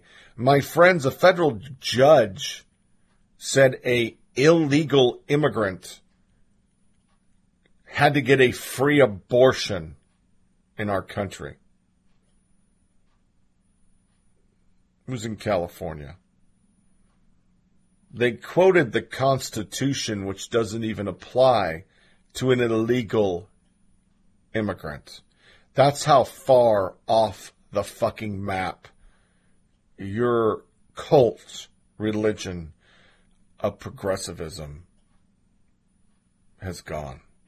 We will cover more on the General Kelly stuff next podcast. But as I promised, let's get into some fun shit. Our tweet of the day is the CIA. CIA K9 pup date. And I thought this was super cute. As those who follow the show know, I, I have dogs. There's two of them on the ground next to me. Gigantic huskies watching me yell at a mic and t- tilting their heads occasionally like, what is he doing? Sometimes, even after testing our pups, make it clear being a explosive detection canine isn't for them. And this thread goes all the way through to say Lulu didn't make it. They show cute pictures of this dog. Supposedly supposed to be sniffing shit out, but all it wanted to do was lay around, eat, and play with the ball. And I thought that was pretty funny because I have a dog that I think would have been a great canine, and I have another one who's a fucking knucklehead, and he never would have made it. Never would have made it. Another one is from the Obama era, and somehow this got recirculated. LGBT satanic drag queen are teaching our children, no joke. And it shows a California state senator, Scott Wiener, literally retweeted a Long Beach public library. Thank you for the families who joined us at LBPL for a special drag queen storyline with guest artist Xochi Mochi celebrating LGBTQ History Month. This thing, and that's not being transphobic because it's just a fucking thing, has five horns coming off its head with Gene Simmons paint. And people actually brought their kids for story time with the freak. That's not the tweet though. The tweet is him. I love satanic drag queens. In honor of this, the, this idiot, two drag queens will be celebrity judges at my annual children's pumpkin carving it shows a picture of this guy dressed up as a drag tween, drag queen. And then the tweet of the day is him at a gay pride festival dressed up like the biker from the village people. So for your drag queens, and your freaky ass wardrobe. California, you're our tweet of the day.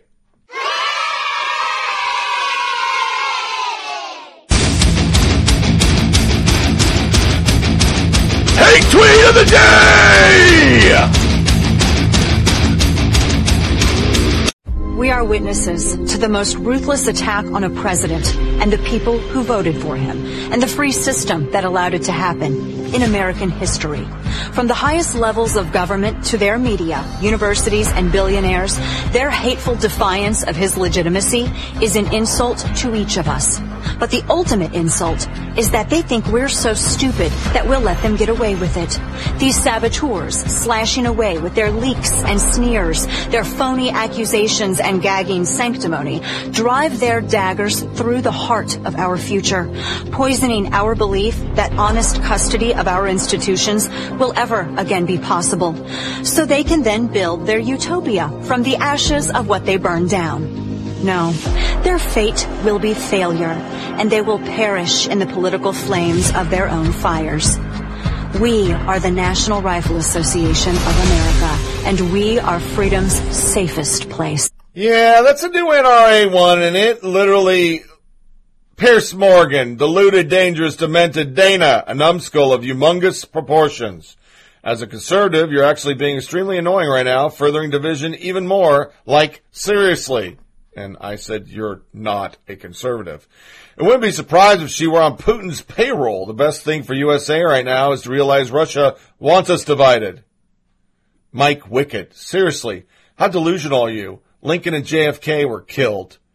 Take your gun, put it up your vajayjay, and pull the trigger. Babag Defeater at Brando 5112. Hmm. At Diego 1965, you are a poster child for contraception. You're nothing but a weak-minded tool for the NRA. Wipe the blood off your hands. Kathy Griffin, dear everyone everywhere except USA, this psycho bish sells beetroot boost energy powder on the side. Really? Dana Loesch only responded to her by saying, you took photos holding the mock severed head of a president, Sultan ad hominem are all you have. And oh, and Squatty Potty dropped you after your beheading stunt. Beat isn't dropping me. Yeah. To this, Steyer, the rich Coke guy, did a whole thing on the NRA Paid for it himself. Video, not going to play. Got a lot of sound bites today. I'm not going to play. Not going to play it. They try to hit back with it, but in our stats of the day, I'm going to crush so many little hearts out there on the left with the AP NORC poll that shows nobody's buying your bullshit. It's not the gun, it's the person.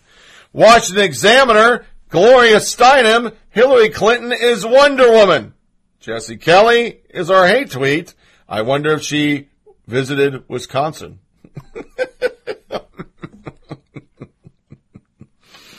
Today, Bergdahl's getting sentenced. As of the time of me starting this, I'm going to check in between segments. Uh, he hasn't got a sentence yet, but JR did a big, long tweet that I must read.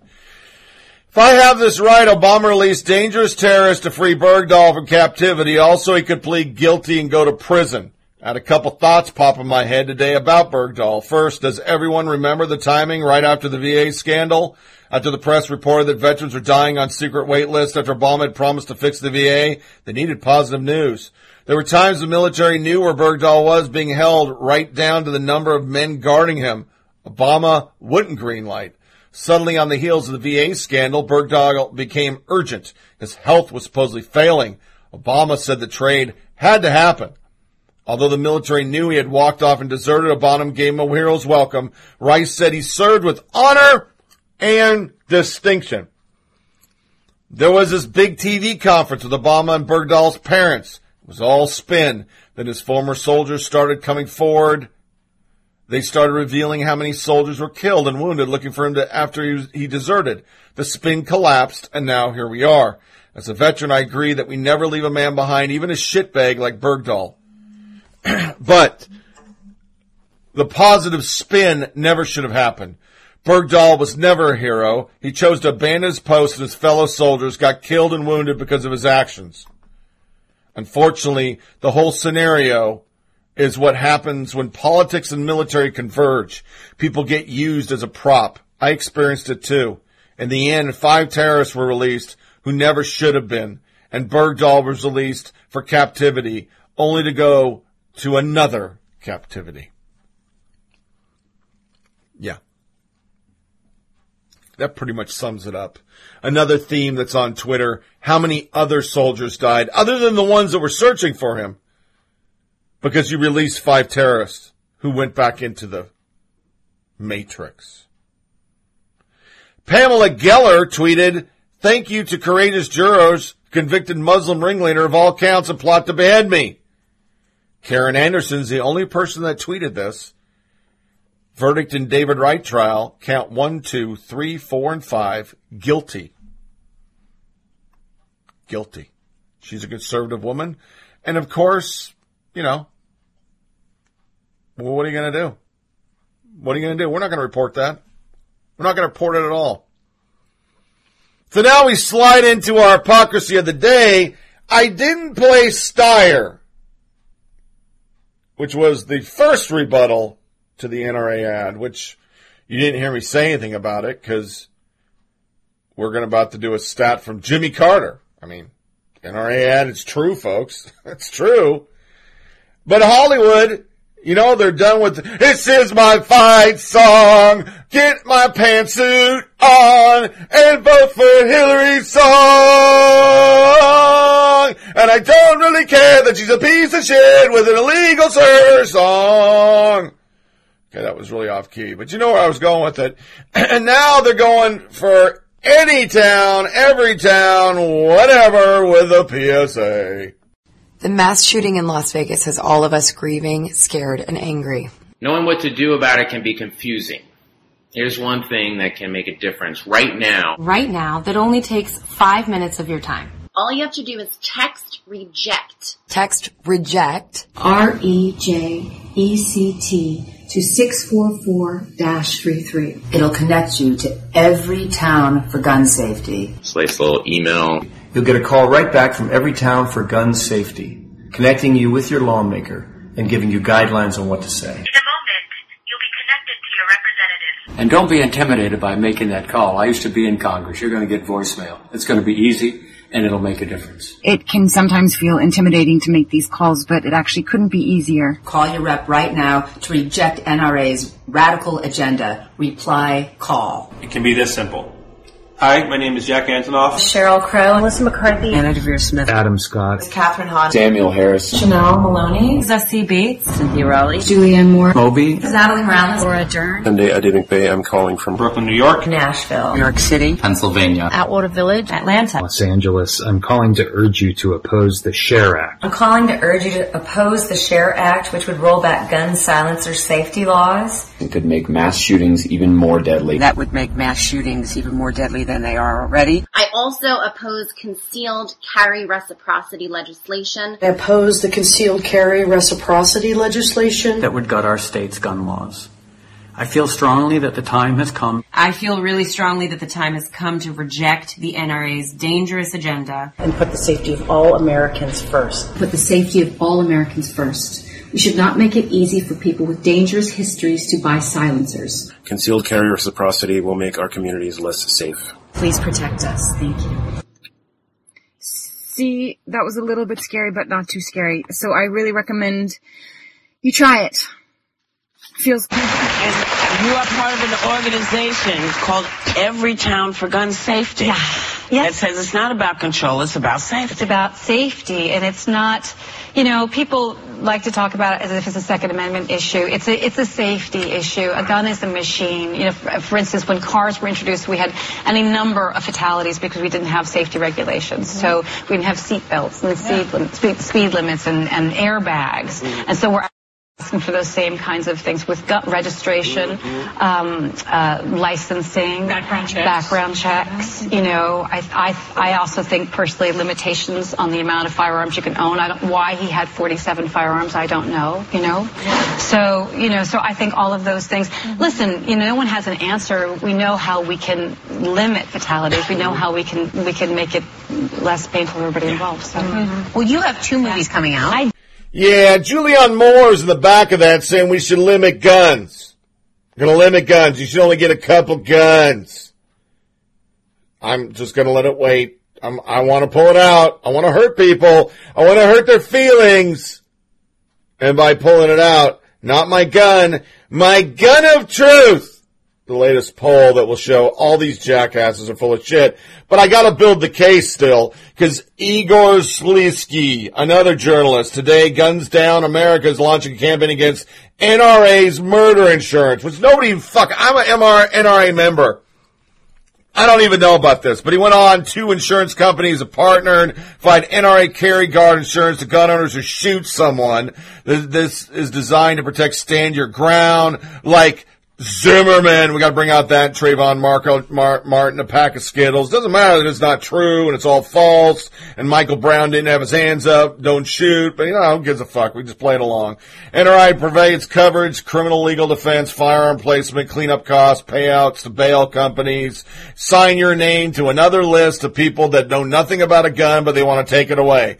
But then he gets stupid and he goes into uh, the NRA always engages in a culture war. White men with guns are under threat by a changing world that uh, doesn't understand how important they are. That's what he said. Because you, you don't get enough traction unless you make it about race. Remember, intersectionality for the left is how many ways can I make people shut up and do what I fucking want so I just throw a bunch of insults at them. He then said, rest in peace. My mentions after this tweet seems to have hit a nerve. Katie Pavlich brings the truth to him. Oh, really? Then why is Dana Loesch, a woman of Native American descent, the spokesman? Sexist argument is old and tiresome. So they've been very busy and we'll get busy in a few seconds. This one sums up Frederica Gap Band hair, a uh, hat wearing freak, the media who loved anything that bashes Trump, who had to go resurface the con. Tara McKelvey, BBC reporter. After announcing the release of documents about the JFK assassination, President Trump goes on an uneventful motorcade ride. She tweeted a picture from the motorcade while she is in motion. Fraudish. Very subtle coming from a journalist. Good luck with your credibility. Another one. Maybe the BBC or Secret Service needs to look into her intents. She does have a White House pass. Why would you do that? Why? Because you want them killed? Is that what you want? Nancy Pelosi makes our hypocrisy. Wouldn't it be nice if Mitt Romney was president today.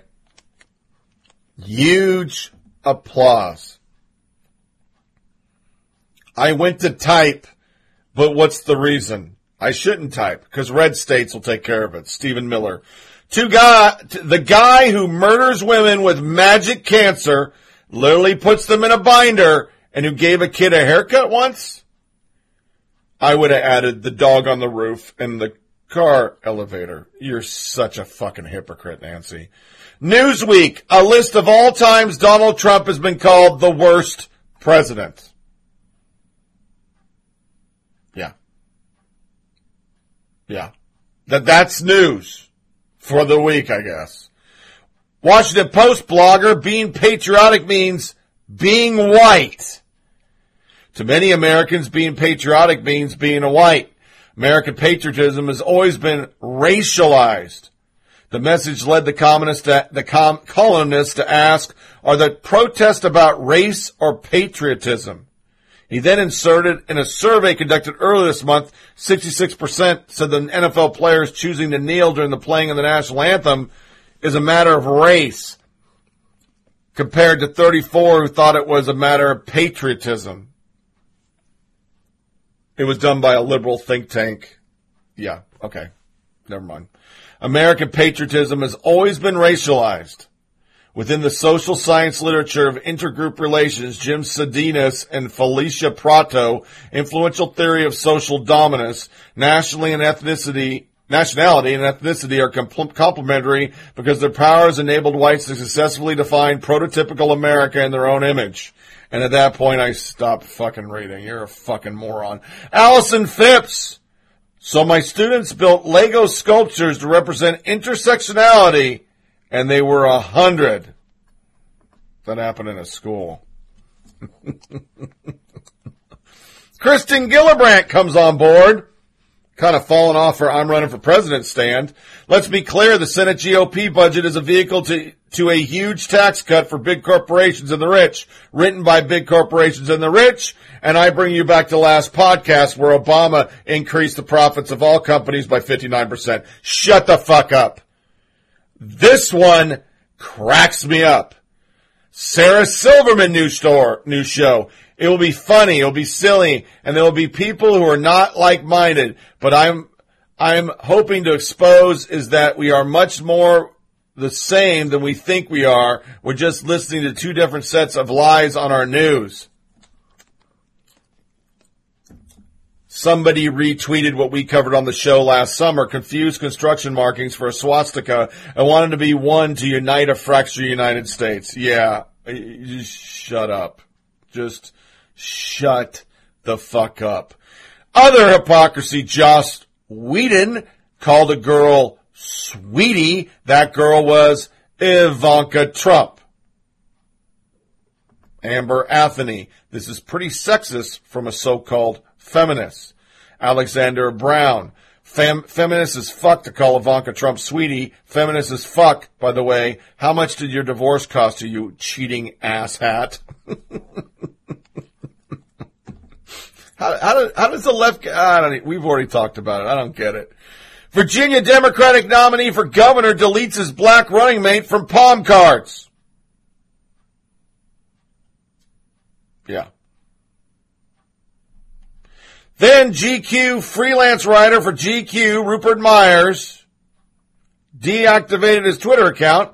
He was writing for GQ about important social justice warrior stuff, and he's been accused of sexual harassment. You know it had to make her hypocrisy. You know it had.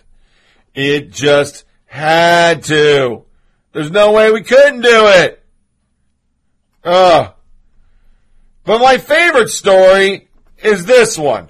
Remember when Trump made fun of a reporter that nobody saw but the media ran with who was disabled. It was a big deal. A CNN reporter, the handlock between Trump and McConnell though, James Wood. McConnell's a polio survivor. You misinformed, arrogant, obnoxious, vile, biased asshole. Blue Lives Matter. So this kid over at CNN thinks it's funny to make a fun of a polio survivor's disgraceful, uneducated idiot. And she wasn't the only one. Young Dems of America. Wait, what just happened? Igor Bobek. Oh my God. Komoro Rowe. Oh, so beautifully awkward. Do, do you people even think about what you do? Do you? Do you even think about it? Jim Acosta gets in. We haven't talked about him forever. First, Jim Acosta just said he felt like CNN was putting time out during Rose Garden because they were in the back seats. Brian J. Karem. I'm not saying that they are punishing MSC and CNN. What I am saying is that they are in the last two rows of the foreign press section. Nick Searcy. Yes, this happens when you suck. Then he came in. I've been off this week and I've tried to tune out the outrage of the day, but what has unfolded this week is such a bad spectacle, even for DC. People said, but mostly for you. Doesn't bother me. He said comforting words. If you hear the whole thing, now go report on filthy uranium deal. The sad spectacle is what you are not reporting, Jim. Grizzled old goat. You must be referring to CNN ignoring uranium one. Nick Searcy. Just relax. Anything you would have said has already been said by other hot, heartless leftist hacks.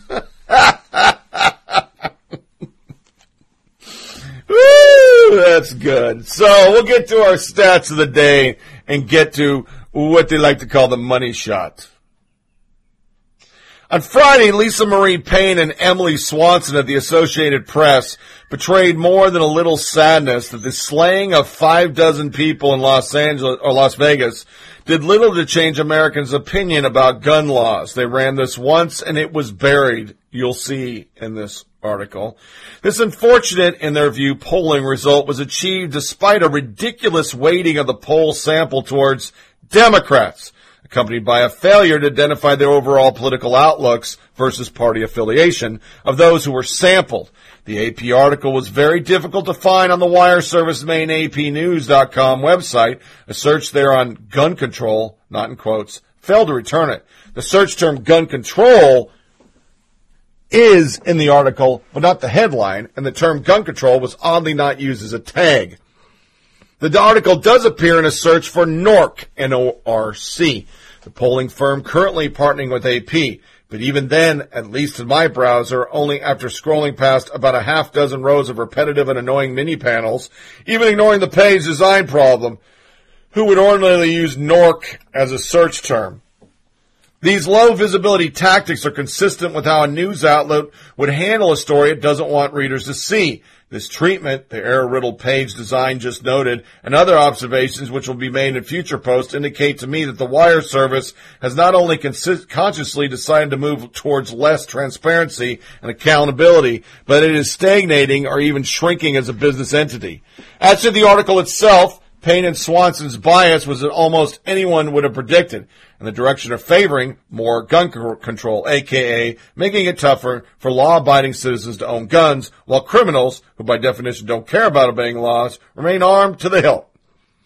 Here are the several paragraphs from the report, which begin with a statement which might as well read, how can these people be stupid? Vegas shooting doesn't change opinion on guns, AP NORC poll. The slaying of five dozen people in Las Vegas did little to change American opinions about gun laws. That is the Associated Press.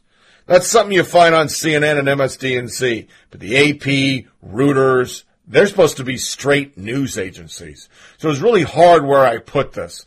It goes in hypocrisy, but it's full of stats. What do I do?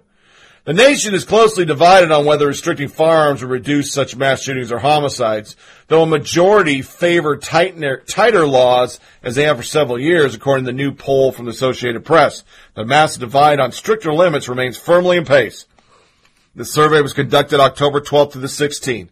In this latest survey, 61% said the country's gun laws should be tougher, while 27% said would rather see them remain the same, and 11% want them to be less strict.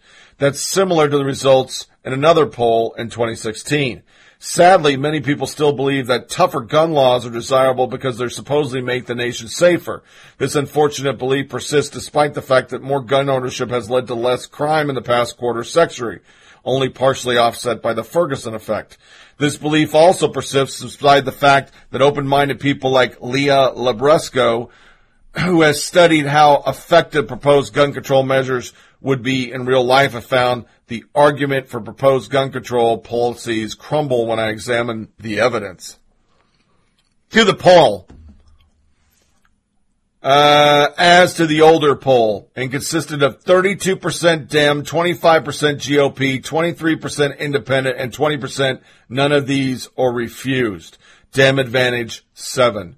After asking independents and others how they lean, the results were 42% Dem, 36% GOP, and 23% don't lean. Dem advantage 6, the number add to more than 100% because of the rounding. At the time, Gallup partly affiliation poll showed 28% each for the two major parties and 42% for independent, meaning the APGFK oversampled Democrats by 7 percentage point, ignoring leaners and 6 points after including them. Now let's look at the more recent poll. It had 33% Dem, 22% GOP, 25% independent, and 20% none of these are refused. That's 11 point Dem. After asking the Indies, it was 45 Dem, 35 GOP, and 20 don't lean. That's still plus 10 Dem. Gallup most recent party affiliation poll shows 30% Dem, 29% GOP, and 40% independent, meaning the AP NORC oversampled Democrats by 10 points. Yeah. They did it on purpose. I'd argue that the poll found respondents who were more liberal and less conservative are all based on the differences in the type of area respondents say they live. The percentage of those polled describing themselves as living in urban far more likely to have a more liberal outlook than those in other areas, regardless of the party affiliation, rose from 24% in July to 28 in October. Meanwhile, those saying they lived in suburban areas, which are usually relatively more conservative, drop from 50 to 43. Partially but not completely offsetting the two differences just noted, the rural percentage of the sample rose from 23 to 27. The October 2017 poll betrayed additional evidence supporting the notion that its respondents were more liberal than in previous poll. The liberal conservative moderate question which was removed was effectively replaced by strong moderate lean. Democrat and Republican breakdown is reportedly party affiliation or sympathies. Only 8% of the poll respondents describe themselves as strong Republican. That's laughably absurd. After all poll cooking, the AP still couldn't come up with a result clearly wanting to show more support for gun control. Nothing has changed. They want tougher they don't want new laws because everybody already knows we're not enforcing the laws we have. You can ban ARs. You can ban bullets. It's not going to change anything. Jimmy Carter makes our stats. Media hard on Trump. Feel free to claim without hesitation he is mentally deranged. I think the media has been harder on Trump than any other president, certainly that I've known about. I think they feel free to claim that Trump is mentally deranged and everything else without hesitation. Exact quote. That's Jimmy fucking Carter. You can't get any more liberal than him. Well, you could with Obama. There's a 5,000 mile long river in the sky to deliver heavy rain, feet of snow to the northwest. It's already started. It's already over the top of us. We got three inches of rain last night. But I thought that was an interesting stat. 5,000 mile long storm system. Sweet God. Also in the crazy, because we talked about expensive coffee last time, $1,000 bagel is back in New York. It's got Alba white truffle cream cheese topped with goji berry infused Riesling jelly and flaked with gold leaves. It's one grand with tip. Wowzers. Chelsea Handler gets our stats of the day because she got fired. But Netflix allowed her to spin it as she's moving on to do more protesting. I shit you fucking not.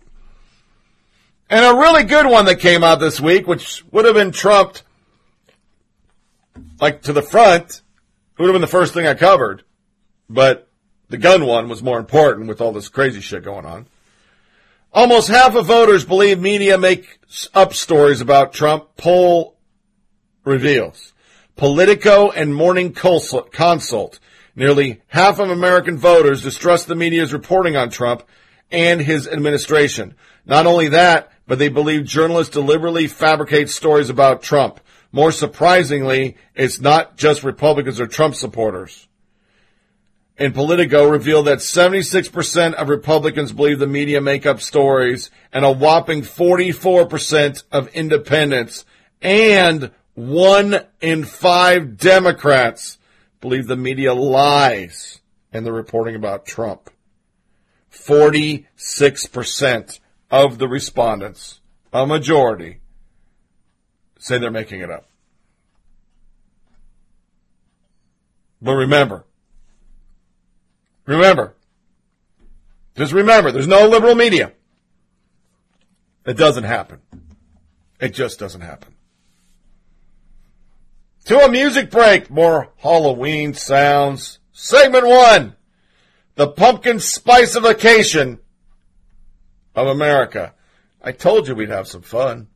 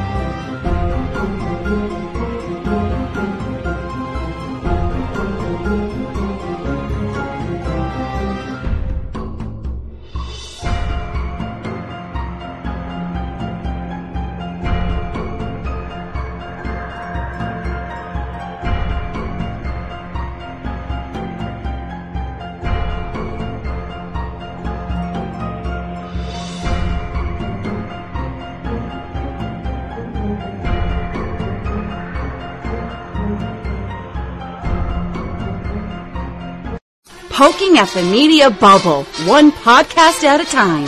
Here's Tony Reed. Come fly with me, let's fly, let's fly away. If you can use some exotic booze, there's a bar in far Bombay. Come on and fly with me. Let's fly, let's fly away. Starbucks pumpkin spice lattes have become an American tradition for many. People guzzle tens of millions of them every year. Could it be, though, that they are racist? You probably hadn't thought of that, but you may not be a member of the feminist group Ultraviolet. They said in a tweet that, quote, that favorite fall drink of yours is funding rent payments to white supremacy. The claim is based on Starbucks franchises located in properties owned by the Trump administration. There's one in Trump Tower. Nell Gibbon Daly is a feminist and a psychotherapist, and she joins us tonight. So now I think of this show as not just a cable news show, but also a visual record of the times we're living in, the insanity of the Cultural Revolution now in progress in 2017. And this segment is going to be one that people 50 years from now watch with mouths agape.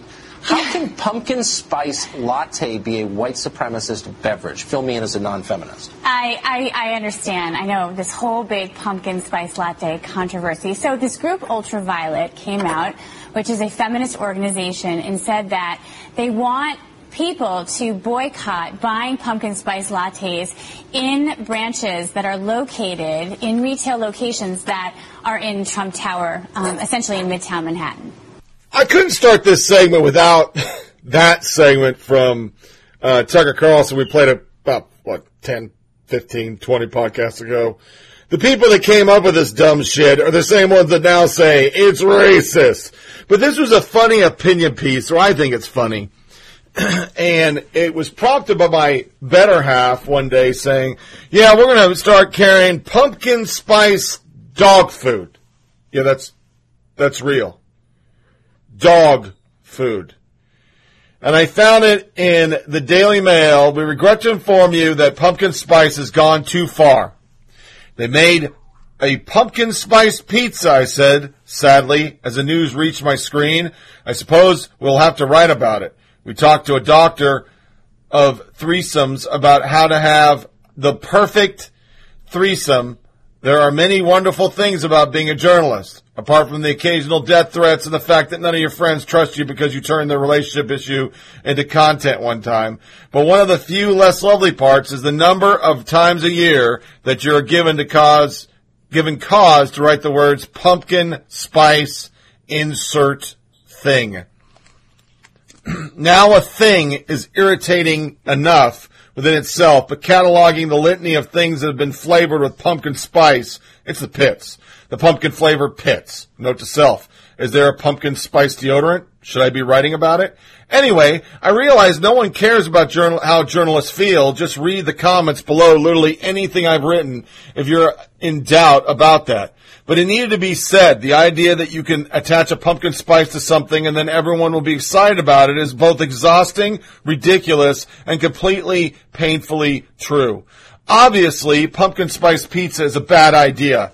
Pizza is perfect as it is. Pizza did not need to be cooked or uh, cocked around with, especially not by sprinkling a perfect benign spice. Sorry, I had a page flip. Mix on it. It makes the pizza worse, and it means that anyone in within a 50 mile radius who is wearing UGG boots or a pair of Lululemon leggings will be magnetically compelled to travel towards it, ingest it, and make comments about how bad they've been to eat pizza. and then Instagram the entire ridiculous charade. Now, I personally have nothing against pumpkin spice. Actually, that's not true. I didn't used to have anything against pumpkin spice. I now have a passionate hatred for it and everything it represents. But in terms of flavor, I get it. It tastes nice. It's cozy. It's higgy in a cup. I don't know what higgy is. Must be a British term. It's just cinnamon and nutmeg, for fuck's sake. But humans, particularly middle class white ones, have an astonishing ability to ruin nice things. First of all, we realize that a cup of quiet, quiet, sweet coffee with some cinnamon and nutmeg in it was a lovely treat on a cool autumn day. Then somehow it had become a defining characteristic. We called it PSL. We made lip balms that tasted a bit like it, but with a strong aftertaste of aspartame. Before long, a load of chubby men wearing suits and a big glass skyscraper were standing around a flip chart trying to work out what they could make pumpkin spice, what they could put pumpkin spice in to make you idiots want it. Literally anything was their answer. And so that was what they did. And we lapped it up. Pumpkin spiced Oreos, pumpkin spice bath bombs, pumpkin spice sodding Cheerios, which I've had. They're not bad. I would love to be able to get it together to do a feminist rant about how hating PSL is a sexist because a specific type of very feminine woman is associated with it. But honestly, my arms are too tired from writing about pumpkin spice stuff to be able to reach my feminist rant hat. We did the same thing with pros- prosciutto. Someone wa- worked worked out that prosciutto tasted quite nice, if a bit sweet, and was cheaper Prosecco. I'm sorry, I screwed that all up. Prosecco. It, it was like cheap and was cheaper than champagne, or broadly speaking, the same thing. So we all started drinking it, and then we ruined it. We have to have blue Prosecco, Prosecco in a can, Prosecco flavored nail varnish. We're literally incapable of enjoying something in a nice, moderate way, and that's become an all-consuming, character-defining obsession, a craze. We basically never grown out of trading Pokemon cards or playing with Pogs, so please, please, please, I beg of you, stop caring about pumpkin spice. Stop reading about it. Stop acting like it's interesting or relevant or important, and then we'll be able to stop writing about it. Please. P.S. The point in this article was to tell you what a pizzeria in America, which probably isn't where you live, is doing a pumpkin spice pizza, which you will probably never eat, in the hope that you might tag your friends in it with a relatively unfunny joke about how basic you are. You can read more about this pizza on their website, but I will be extremely disappointed if you do. I think that's pretty goddamn funny.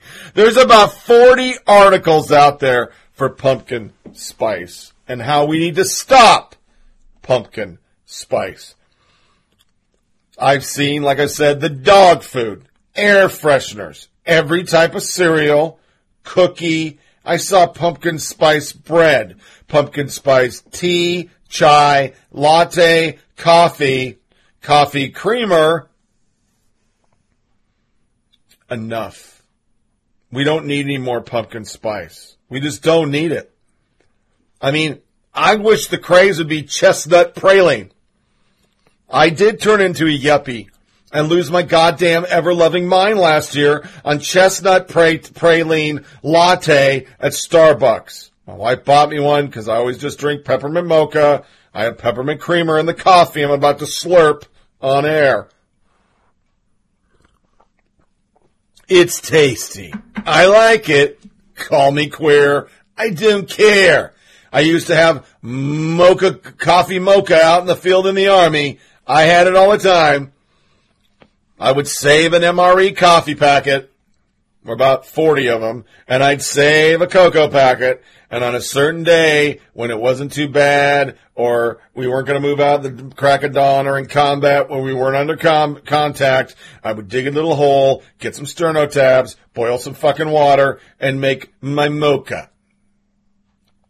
I was happy. I was in my happy spot. I actually have a funny story about running a PZ in the late 90s and running across a PZ with a honey bun in my mouth, holding my freshly brewed mocha while an Apache came late and I had to go land it because I was in charge of the PZ. And the gunner watched me through his thermals and laughed his ass off when he got out of the helicopter saying, you never spilled a drop as you ran 200 meters across the fucking PZ. And I said, nope, it's my freshly brewed mocha. And I made him one. We enjoyed it together. It was happy times. But we need to stop with this. And we also need to stop with this segment. Now to a story of a terrible misunderstanding. A word of warning, this scene may look graphic, but it's not real.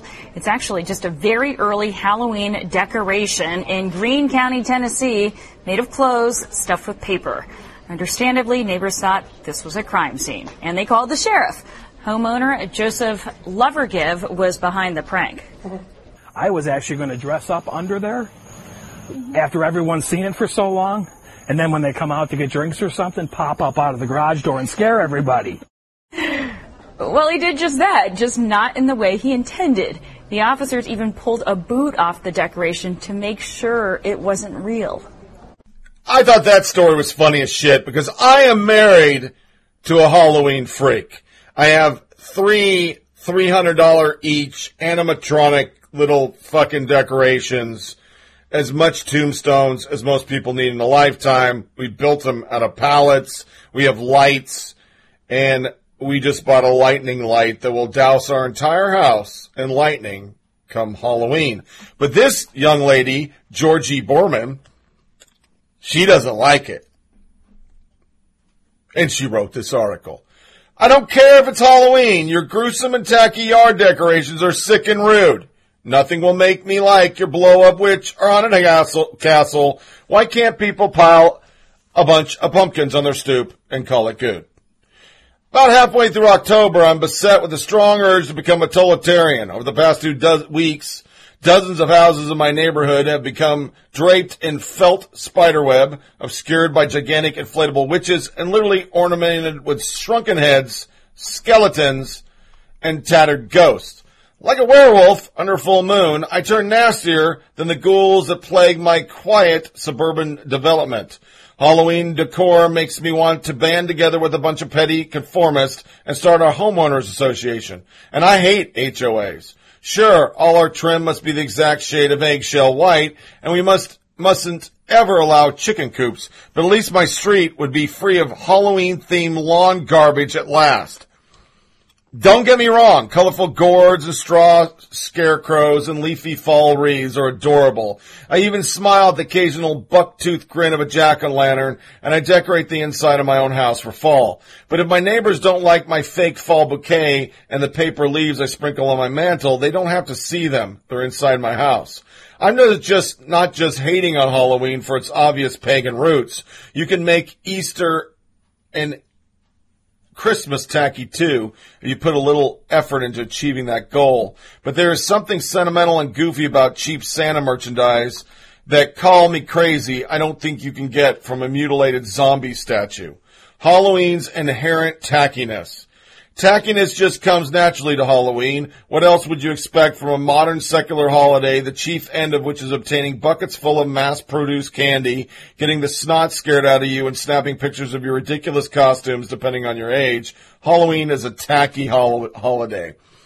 I'm not saying tacky can't be fun or that fun should never be tacky. Kids have loads of fun playing dress up and extorting candy from their neighbors. Babies look outrageously cute as flowers or strawberries or teddy bears, but there's nothing on this earth that will make me like your blow up witch or haunted castle and we've already read it. The only thing worse than this horror show decor is in putting said decor up a month before Halloween. Why can't people put a pile of pumpkins on their stoop and call it good? Are we so tacky we have to start the festivities when the Disney Channel starts the 31 days of Halloween countdown? Does seasonal decor have to include those creepy faces that sit in the bushes to scare the kids who come trick or treating? Halloween keeps getting more gruesome. Halloween has taken a sharp turn towards the explicitly gruesome in recent years, the same turn TV fiction has taken. For some reason, people think it's acceptable to array their homes with all manners of symbols and graphic depictions of evil, even on streets populated by young families. Decency, it seems, is deader than the decaying corpse you propped up on your porch swing. This problem of indecency isn't unique to decor. People get weird when they don costumes, even the ones that don't make you look like a prostitute. Halloween is an excuse for young adults to indulge in defacement of property, cruel pranks, de- drunkenness, and debauchery. All at least to be amuse, watch other people do such things in real life or in fiction. Halloween is an opportunity to give it to the dark side and no one feels bad about it. But why exactly? Because the license to be an idiot expires on dawn November 1? This trend doesn't just indicate that decency is dead, of course. It suggests that ordinary kind of evil is very much alive and is given a special opportunity to manifest itself on Halloween. There's a bit of irony from Buffy the Vampire Slayer that I often think about this time of year. Giles says that the force of darkness take the night off on Halloween because it becomes an idiotic cliche. Halloween is cliched because it celebrates darkness and evil with the same tropes and imaginary over and over, but it's idiotic because it's all tacky make-believe. It doesn't matter much if you don't believe in supernatural evil. Decking your home and the representation is either celebrating them in that you believe the ability to instill terror is a power worth summoning, or, almost as disturbing, casually turning evil into amusement. As my colleague James Metzgar, spelled Jame, S-J-A-Y-M-E, You're weird. When people have no deeper meaning in suffering or hope for life after death, sometimes they try to cope by making death and suffering a joke. Is there value in a creepy front porch? At least putting a cartoon Frankenstein monster out on the lawn is sort of literary reference. But what is the merit including ghouls and gore in your home Halloween ensemble? Is there value in Fright Night and causing fear for its own sake and not making a greater point about the nature of evil or how to overcome it, as we see, for instance, in better horror films? If your idea is to mock the occult and show its impotence, you pick the most superficial and easily misunderstood way in which to do it. Before you reach for your robotic mummy collection, think about it. If you're doing this just to out decorate your neighbor, the tackiness and fright factor should be enough to turn you off from Halloween decorations. If you're doing it because your affinity for darkness and the adrenaline high you and others get from being scared, think on whether that is a good thing. Don't allow, but everyone else is doing it to be an excuse. Tackiness will be us through all seasons, unfortunately, but you don't have to take part in the worst of it. That's a real article from Salon. I'm about to rant. Halloween is fun. It's fun to get scared. It's fun to decorate your house. It's fun to be festive. Since our country is so serious and partisan and divided that everything is political and you can't even watch a goddamn football game, not to bring up an old wound, without some politics interjected. You can't watch TV without Trump's a fucking devil and Obama's a god. You can't get away from the social justice warrior craziness that's going on in our country. I think people decorate their houses early for Halloween and for Thanksgiving and for Christmas to have some fun. I think it's cool when I see people deck their house out in ghouls. It's awesome. The kids like it. This little millennial fucking moron that wrote this damn article has never probably decorated. Let me bestow some wisdom in her, even though she'll never hear my podcast. My wife does this every year for the kids. We never go super scary. And then one year we tried to dial it back a bit. A young lady walked up with little kids and she said, What happened? It's so small this year. I bring my kids here because I came here as a kid. It's tradition. It's fun. We have kids come to our house. We live rural. We have 150 kids every Halloween. Get a bag with like 10 pieces of candy, some toys, some stickers in it. We go all out because it's tradition and it's one night for everybody to dress up and have some goddamn fun. So lighten up, fucking Nancy, to the next segment. My fellow citizens, I stand here today humbled by the task before us. On January 20th, 2009, President Obama was inaugurated. The theme of the inauguration was a new birth of freedom. It included a symbolic train ride from Philadelphia to Washington in the same vein as President Abraham Lincoln's trip to Washington in 1861. It symbolized the peaceful transition of power from George W. Bush to Barack Obama, and also this image of a young African American man with his wife and his two daughters by his side taking the oath of office was was profound. It was in a, in a way the realization of Martin Luther King's dream. Free at last! Free at last! Thank God Almighty, we are free at last. I, Barack Hussein Obama, do solemnly swear that I will execute the office of President to the United States faithfully.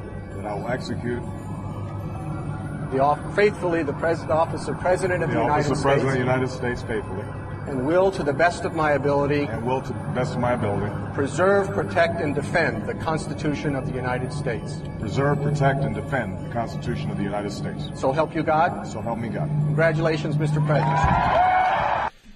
With all this Obama's a god and we wish Obama was the president, I saw something from factcheck.org and we covered some of this and excuse the cat purring of that comes up on the, I don't know if it's going to come back on playback, but it's a cold day. The first cold day in Tennessee. It's like 52 outside and raining and we were 80 yesterday and we will stay cold for the rest of the week and fall is finally here.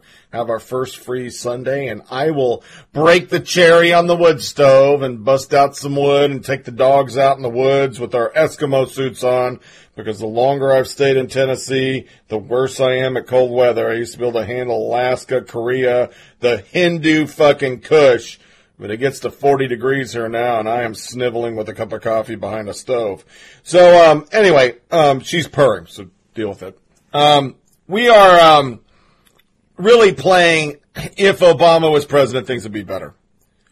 And factcheck.org had this video. Found it on Twitter. It's Obama by the numbers.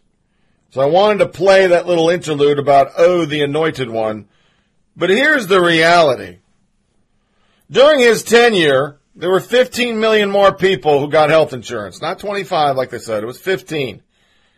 But simultaneously, 43% premium hike across the board for those that were paying for their health care. That's everybody, including yours truly, on supposed to be free for life. Oh, wait a minute, Bill Clinton, take that away and dental for my family. And oh yeah, I got to pay. And my premiums went up 43%. 10.7 more pe- million people went on food stamps under Obama. The last time we had a Democratic president, he fixed that ship. Not Obama. He added more people. 33% increase and it peaked in 2012 at 47.8 million people on food stamps under Obama. Yeah. 2012, folks. So that's not the recession. Household income only increased 5.3%. 11.5 million jobs were added, but the majority of them were temporary jobs and minimum wage jobs. We talked about how he's the job president. Remember, this is fact check. This isn't Drudge, Breitbart, InfoWars. That is less than any president post World War II and even less than Jimmy Carter. They bragged that gas production went up 77%. Problem was coal went down 40%. There was 200% increase in gun production under President Obama. Crime went down 10.5% and robberies down 30. Murders increased though. So did mass shootings. He increased corporate profits by 59%.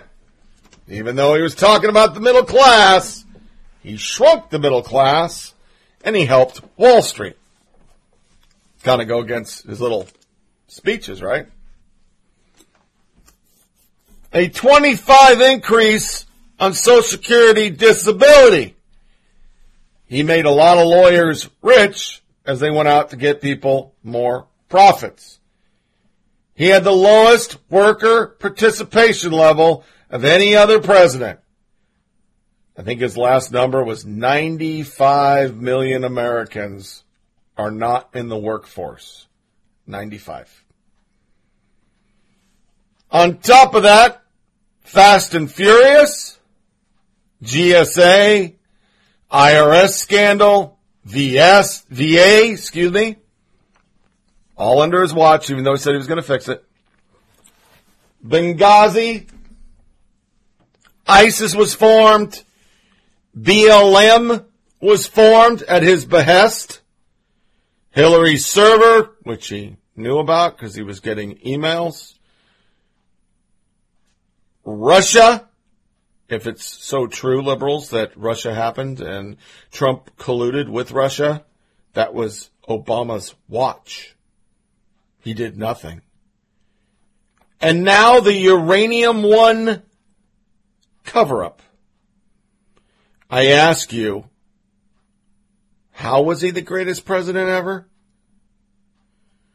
I really want to know.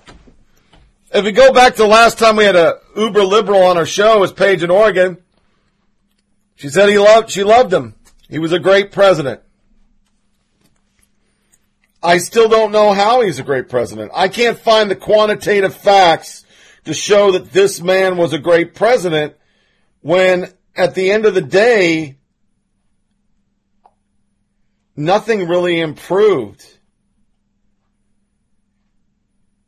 He, he did not improve anything under his time. So that's just some food to, for thought. Okay, and then we had a late entry. I wanted to make it a, se- a section, and I was going to play protester saying, "Well, you know what? I'm going to play it in the background. Let's have some fun for a second. Okay, so this is a real article, and I, I want to get in character because I think this is really important, and it came from Slate's blog. Um, and these are serious guys over here. They seriously have some grievances, the United States of America. And it starts with my liberal white male rage. What should I do about it? I've been fantasizing about punching Nazis and more. Am I a solution or part of the problem? This is Abe Lowe, and it was written in August, but I just found it. And I think it, you know, it's some serious stuff. So we're going to insert We Will Overcome in the background. Okay. Now turn to page 43 of the handbook. We need to talk about lockdown drills in case of an intruder. I'm a teacher at an all girls school. We're always cautious about predators. A young white man with short light hair walks into the courtyard.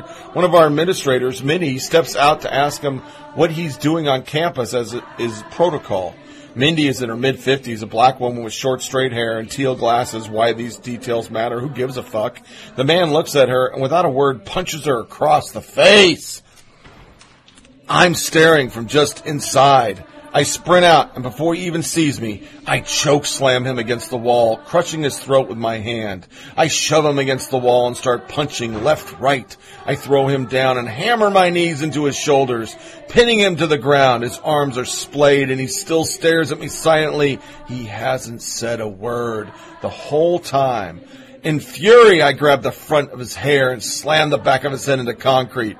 Kind of like what Trayvon Martin did to Zimmerman. Oh, wait a minute, that's me speaking. It makes an awful noise and I can feel blood on his scalp. I do it again. Mindy is still on the ground, but it's looking at me shocked. I tell her to come over and check to make sure he doesn't have any weapons and then to call the police. I notice behind her, there's a group of students standing in the doorway of the school aghast, clutching their binders, the same one that Mitt Romney had. That, that was me adding that in. They look at me with admiration and horror. It really helps to remember the acronym ALICE for steps, alert, lockdown, inform, counter, evacuate. Oh, counter is the fourth step. I guess choke slam shouldn't be the first approach. Then I run through the fantasy again. I'm a left-wing white guy and a Jew. Since Charlottesville, I've noticed more strange changes in myself. At work, I spaced out for 20 minutes at a time during meetings, daydreaming about committing violence. Always righteously in overdramatic, obnoxious, heroic ways, with a very troubling overtone of white saviorism. In addition to saving the girl from the male predator with my brute strength and righteous rage, I've had another recurring fantasy of saving the passengers on a plane hijacked by 9-11S terrorists. I tackle an armed hijacker, turn his gun on him, immediately inspire the other passengers to team up to distract the terrorist, and then deftly fire bullets into all three terrorists' head. Dark blood drips down their noses from the wounds on their foreheads. If the meeting is particularly boring, I'll concoct pre- pre-mutations, new endings, because it just feels so damn good, like a dopamine rush of sex fanny, fantasy. I don't think I'm alone. I sporadically attend an anti-racist, anti-sexist white male group. Yep, those exist. I came into the week's meeting brooding, emotionally tumult, eyes boring into the ground, irked by the benign tone of the conversation. It's time for my check-in. My heart pounds and I think I might cry. Then when I divulge, I get nods. Bodies lean forward, face get red, energy rise. What I share, I'm furious and upset. I feel trapped in my rage, all these impulses I've tried to tame over the years, because the aggressive, brash, self-righteous feeling polluted everything from my activism to my romantic life. I'm being provoked by these fucking assholes, these men, and I want to lash out, punch back, but I don't think that's what we need to do right now. What anyone needs to right now. Isn't that just the same patronizing, hyper-masculine bullshit that lets these fucking Nazis think they have the right to make others feel so terrible, to threaten, kill? I mean, I don't want to replicate that. That's the master's tools, right? Also, I'm scared. I mean, what if one of them bring a gun? Just one assault rifle. I saw a civilian carry an assault rifle in Arizona. It scared the shit out of me. So I feel doubly trapped. I don't want to do what's selfishly best for me, beating the shit out of one of these guys. Note the assumption that I could. And I also don't want to die. So in that way, I also feel like, and it's only word that makes sense to me, a pussy. I mean, after Trump was elected, I thought I might be fighting a totalitarian regime that would be locked up activists and journalists. And perhaps it seems hyperbolic, but I keep thinking, if I came to it, would I be willing to die for a cause? The way some non-Jews hid Jews during World War II? Would I have that courage? Or at the end of the day, am I too afraid, selfish, weak, not a real man? I look up, damn, say the white men, eyebrows raised but nodding. One man jumps up. He had been at the last scrap with the alt-right when they came to town. He says that he probably should have been throwing punches, but he found out that he just wasn't that kind of guy. But he was able to have some conversation with them. He said that one alt-right just said, if someone can dominate you, that means they are superior to you. The aspiring anti-racist, anti-sexist white guy said he didn't even know where to go from there. If there is a political philosophy that embodies the worst of masculinity, it is neo-Nazism. So what to do with this conflicted rage? Can it be made useful for a movement? Or is it inherent, self-centered, and destructive? I don't mean to comment on the diversity of tactics or the Antifa or Black Bloc. That is far more complex issue. I've been told that Antifa has physically fended off neo-Nazis who have attempted to enter people's homes and raids in predominantly black neighborhoods. Verified by nobody, because then he says unverified. But even if that instance is false, the point is that there can be physical intervention that is the product of strategy or defense or care.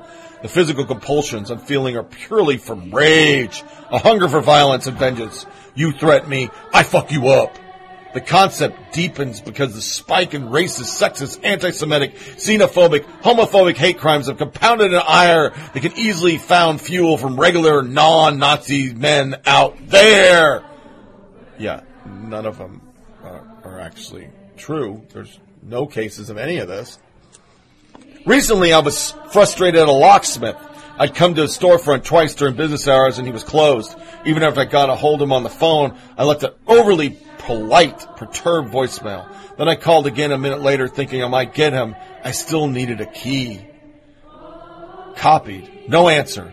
I got a call a moment later from an unknown number. Why do you keep calling me, you fucking faggot? I'm sorry, what? Why do you keep calling me, you fucking faggot? I hung up. He called back. He kept calling me a fucking faggot. I told him that this is crazy and that I'm going to write on Yelp with what he's saying. Hope this isn't your personal number, he said. I asked if he was threatening me. He texted me a moment later with a link to Yelp page for nonprofit, the nonprofit that I run. Let me know when you want to act like a big boy. We wear big boy shoes over here. Don't call to harass businesses. Not a good idea. It's a small example, but it was a similar feeling. Caught, trapped. I wanted to say, fuck it. I believe what he said was wrong, and other people should know about it. And I'm not scared of this random guy. But damn, if you post something messed up on your Yelp page, even if it's totally made up, that could affect our your reputa- reputation and end up really affecting our organization, our employees, and the families we serve. Also, if he's really some lunatic who knows what else he might do, after all, he can pay, pretty easily figure out who I am, and I have a lot of other p- public profiles on the internet. Fuck! Anger! Held hostage. If I strike back, It's me selfishly putting my anger above the needs of others, and it might only make problems worse. It's not like I have changing this guy's mind at the forefront, but I just can't stand that he walks away with message that he can call people slurs, bully them, call out their masculinity, and then get what he wants. And this goes on for 10 more pages until it ends with, should I continue to step back, manage my socialized masculine impulses of presumptuous, arrogant aggression? Or should I harness them? Or simply let loose as much as my courage will allow? These men are coming soon here and everywhere. Maybe see you there? And scene.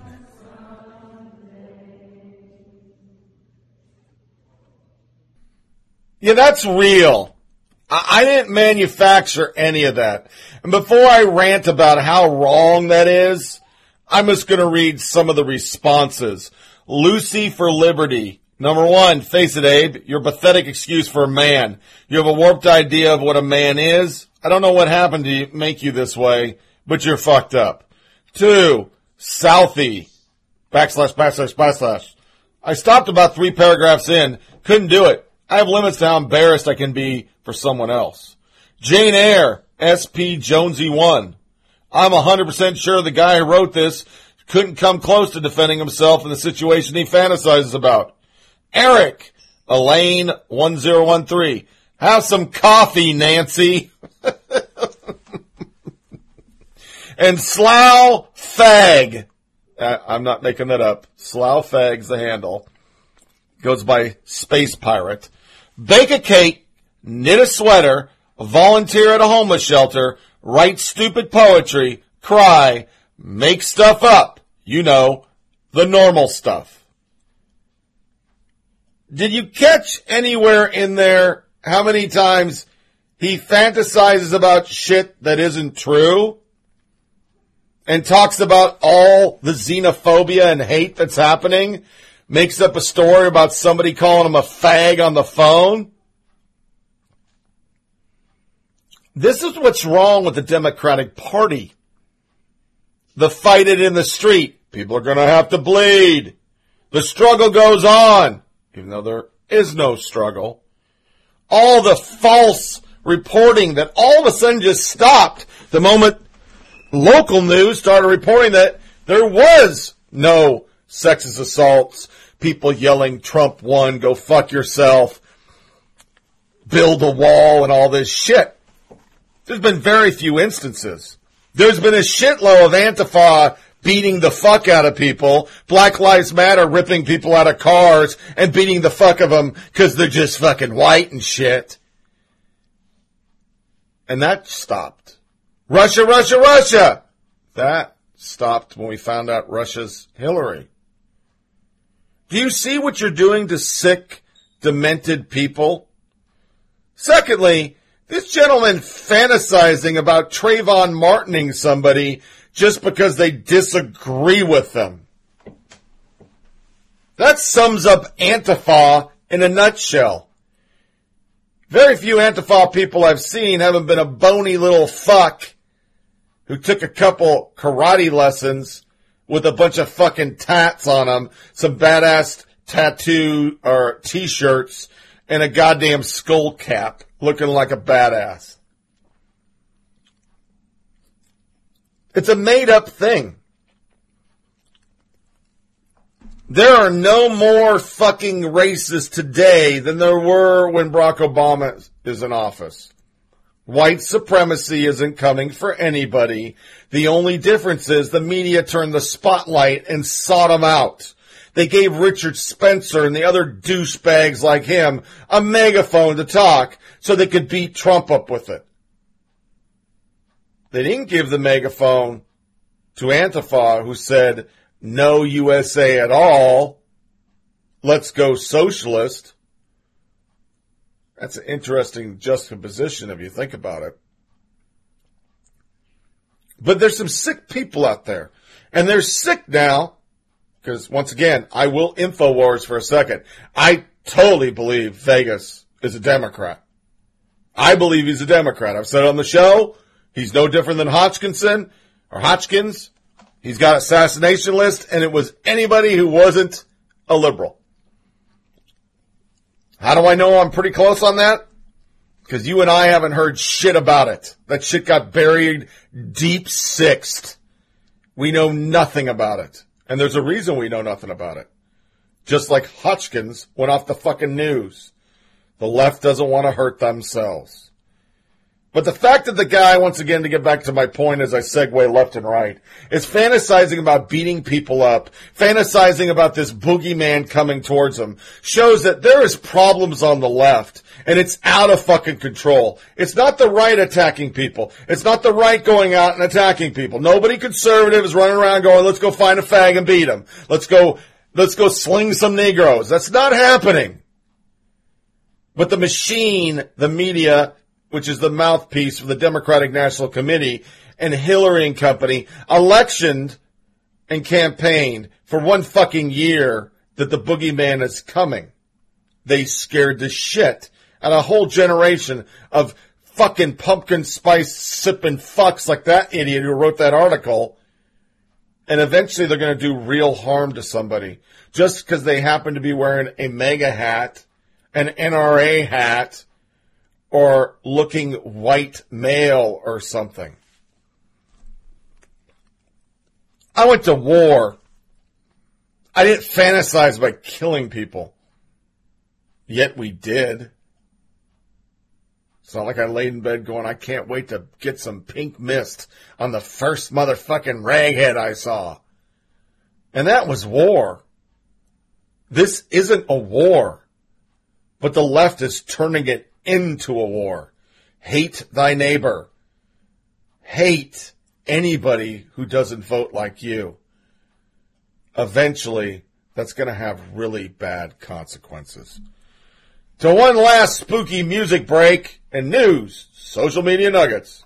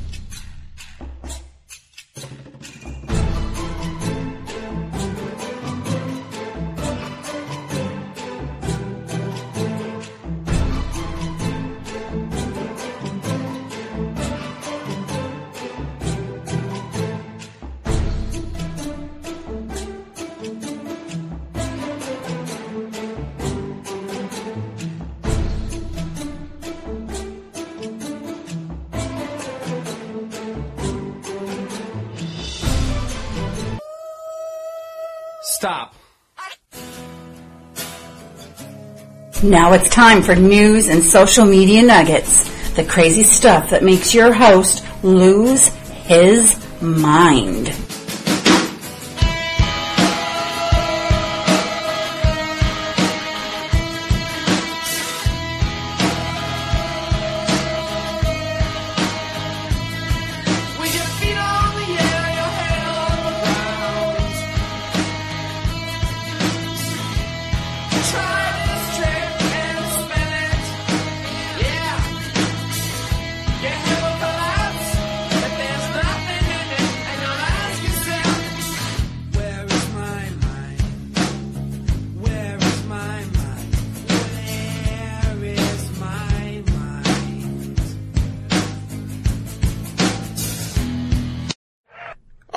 Military corner for today. Uh, kind of soft stuff today. I wanted to cover something a little bit different to go with the theme of the podcast after the first hour and some odd of gnashing teeth.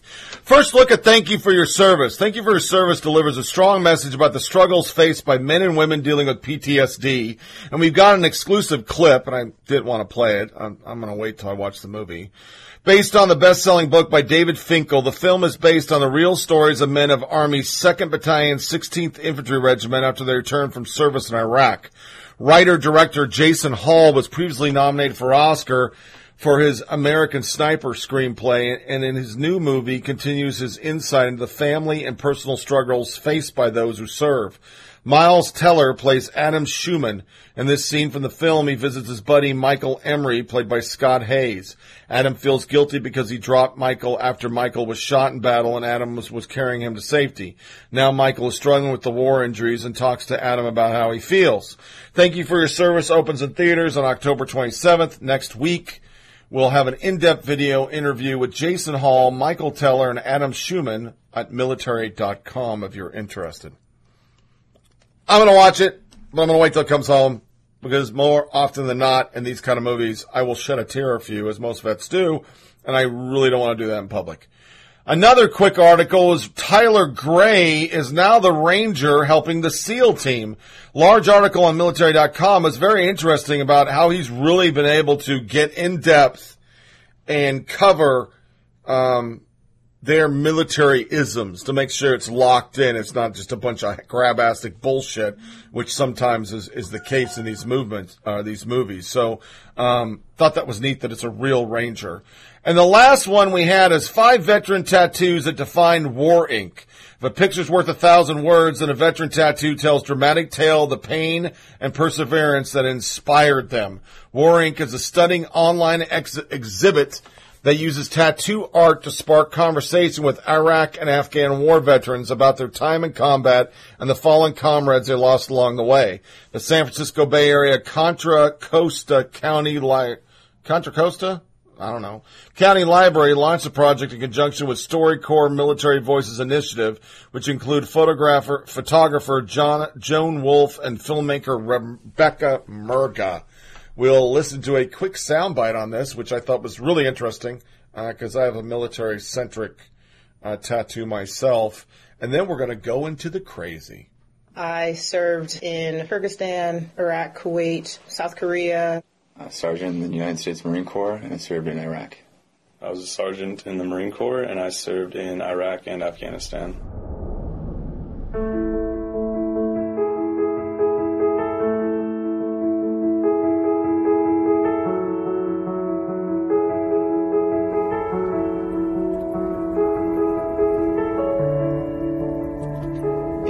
Of chances for people to talk about Iraq or Afghanistan, but I don't think there have been a lot of chances for veterans themselves to talk about what those experiences were in their own voice in a way that doesn't have a politically charged message.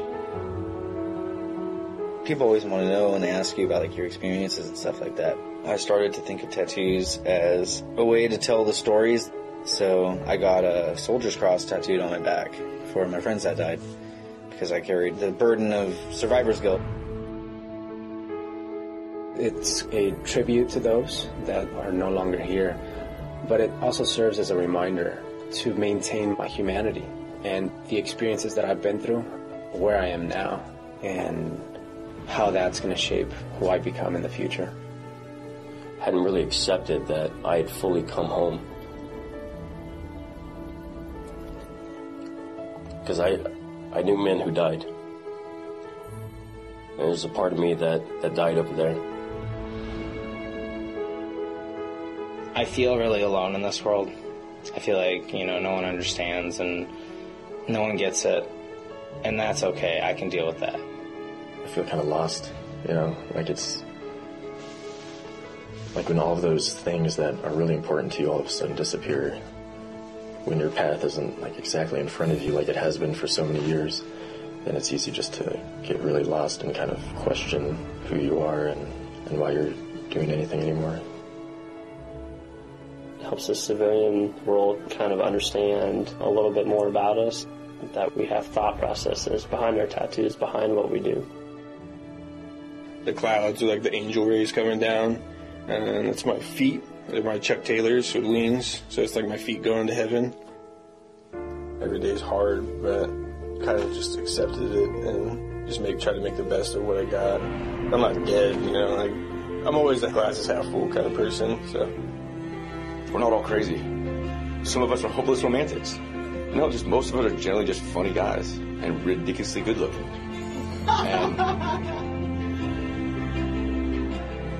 yeah, people are very quick to judge when they hear military tattoos, which is a shame, in my opinion. Opening communication between veterans and civilians, that, that communication's hard. I'm starting to realize that it's an important thing to do. I feel like there might be one other veteran out there who might understand me. And if that makes them feel not so alone, then this whole project's worth it. And the only sense of family I've ever felt was when I was in the Navy. And it's the most powerful feeling I've ever felt. I feel like I belong. I smiled a lot today. I don't usually smile a lot. It made me pretty happy, and I'm not usually very happy. I felt a little more beautiful than I normally ever feel. I feel like a disgusting person most of the time. Today kind of took all that away from me. It really meant a lot to me. I couldn't have asked for a better day.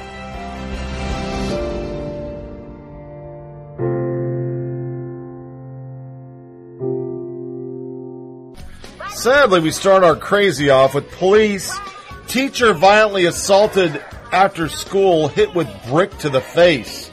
A Pittsburgh public school teacher was seriously injured after officials say she was followed in her car and assaulted after school, allegedly in dispute over a child's cell phone. You know shit. District has a no cell phone policy. The teacher identified as 46 year old Janice Watkins confiscated a phone from a fourth grade girl who then allegedly bit her. Sources say the student's parents came to school with the mother allegedly telling the teacher she was going to get even. Sources say the girl's parent then followed Watkins in her car, and waited for uh, as she went to get a bite wound check. According to police, the assault happens around 3:15 in the busy intersection of Route 65 and West End. Teacher white, assailants black. We didn't hear about it. Not saying all black people are violent. Put your freaking pens down, libs. I'm just saying the media drops it like a fucking hot potato. Intoxicated United Airline passenger peed on seatmate mid-flight. Lawsuit claims. I'm not making that shit up. Dude came on the plane, was fucking drunker than Cooter Brown, and pissed himself. His neighbor got covered in piss. The, air, the, the fucking airline didn't seem to give a fuck. Sweet God. How do you get on a plane, pass out, and piss? I've had buddies not admitted because they looked too drunk. Interesting. To go with the first story, this is why things are fucking crazy, and I keep saying put your shit down. Most millennials, Gen Z adults prefer texting over talking in person. Like we needed a study. They did one. A new survey finds that 7 in 10 millennials and younger Gen Zs prefer to communicate digitally, mostly by text messages than in person. Researchers at LivePerson, a business solution provider, polled more than 4,000 adults under between adults under between age 18 and 34. What the fuck? That doesn't even make sense. In a handful of Western nations, the survey finds 7 in 10, and those who make up the younger Gen Z cohorts prefer communicating digitally. Globally, 65% of those surveyed indicate that talk to peers more frequently via texting or mobile, but that number is even higher in English speaking nations. In both the United States and United Kingdom, about 74% of millennials say they go digital. As for the tool of choice, digital correspondence, 73% of Americans and 74% of UK prefer text messages. The number dipped to 69 globally. 62% rather forget their wallet at home than their phone when going out. 70% of the participants said they sleep within arm's length of their phone, and a hair more than a half said they check their phone for any notifications should they wake up in the middle of the night. When it comes to bathroom breaks, nearly 66% brought their device with them to the toilet, which highlights the ubiquity of connectivity.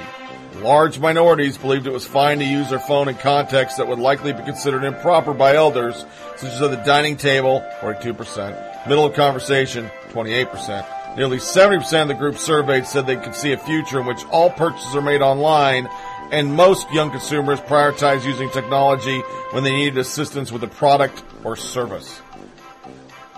Sweet God, we're all going to fucking hell.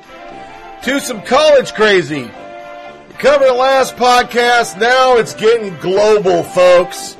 Dorm display warns against cultural appropriation on Halloween. A bulletin board and urging students in Kent State University Residence Hall to stop cultural appropriation this Halloween by eschewing costumes based on other cultures.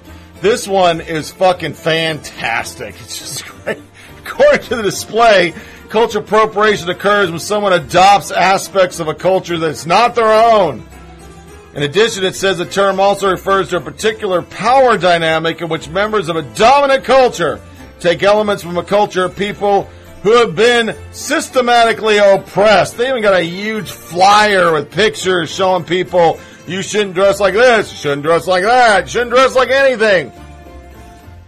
I swear to God, before it's all said and done, with the you know one segment we did about how tacky Halloween is, you're going to be oppressing zombies if you dress like a zombie. Playboy. Yeah, Playboy makes her crazy. Meet Ines Rau. I don't know the fuck kind of name INES is. For sweet Jesus. What the fuck is that? Well, she's the, she, he, it is the first transgender Playboy, Playboy Playmate. Being a woman is just being a woman. Meet November 2017 Playmate Ines Rau, the first transgender Playmate. There's no nudity on the link above, they say, because the girl really doesn't, or it doesn't get naked. But here's a problem, Ines, which is a made up name, Rau, you're a made up woman. You still have your junk. You tucked for these photos, or so they say on the internet. So how can you be a woman if you're not a woman? I still ask the question of all these transgender people. How? No, get the cut. Come back and talk to me. But anyway, they they go through this whole thing about she feels sorry for herself and yada yada yada. So what really happened from this is less me bashing this dude that dressed up like a girl and calls himself a, a woman. Everybody went after Jenna Jameson. So Playboy just announced he'll be featuring his first transgender playmate. She smacked her face. Here it comes. Josie Stevens. Do you have a problem with that? And if so, why? Because I can't see an issue with it. Good for them. We'll let that just sit for a while. Josie, on other parts of the internet, when I went to her Twitter page, is a feminist. Hmm. So when a current conservative says something, you're pissed off, but wouldn't that be cis normative? I don't know. I have a problem with it just like I have a problem with a transgender competing against a biological woman in sports. She said, an other tweet, there's plenty of young women that are real women would like to get in Playboy. And I think she has a point. She wasn't going transgenders are freaks like I do occasionally on here. She was saying that they're taking a slot that PC social justice slot that they're just going to do to try to sell some more magazines or the shitty magazine that went non-naked and came back and whatever. Nobody reads it for the articles. But oh no, no, no. The left wasn't having it.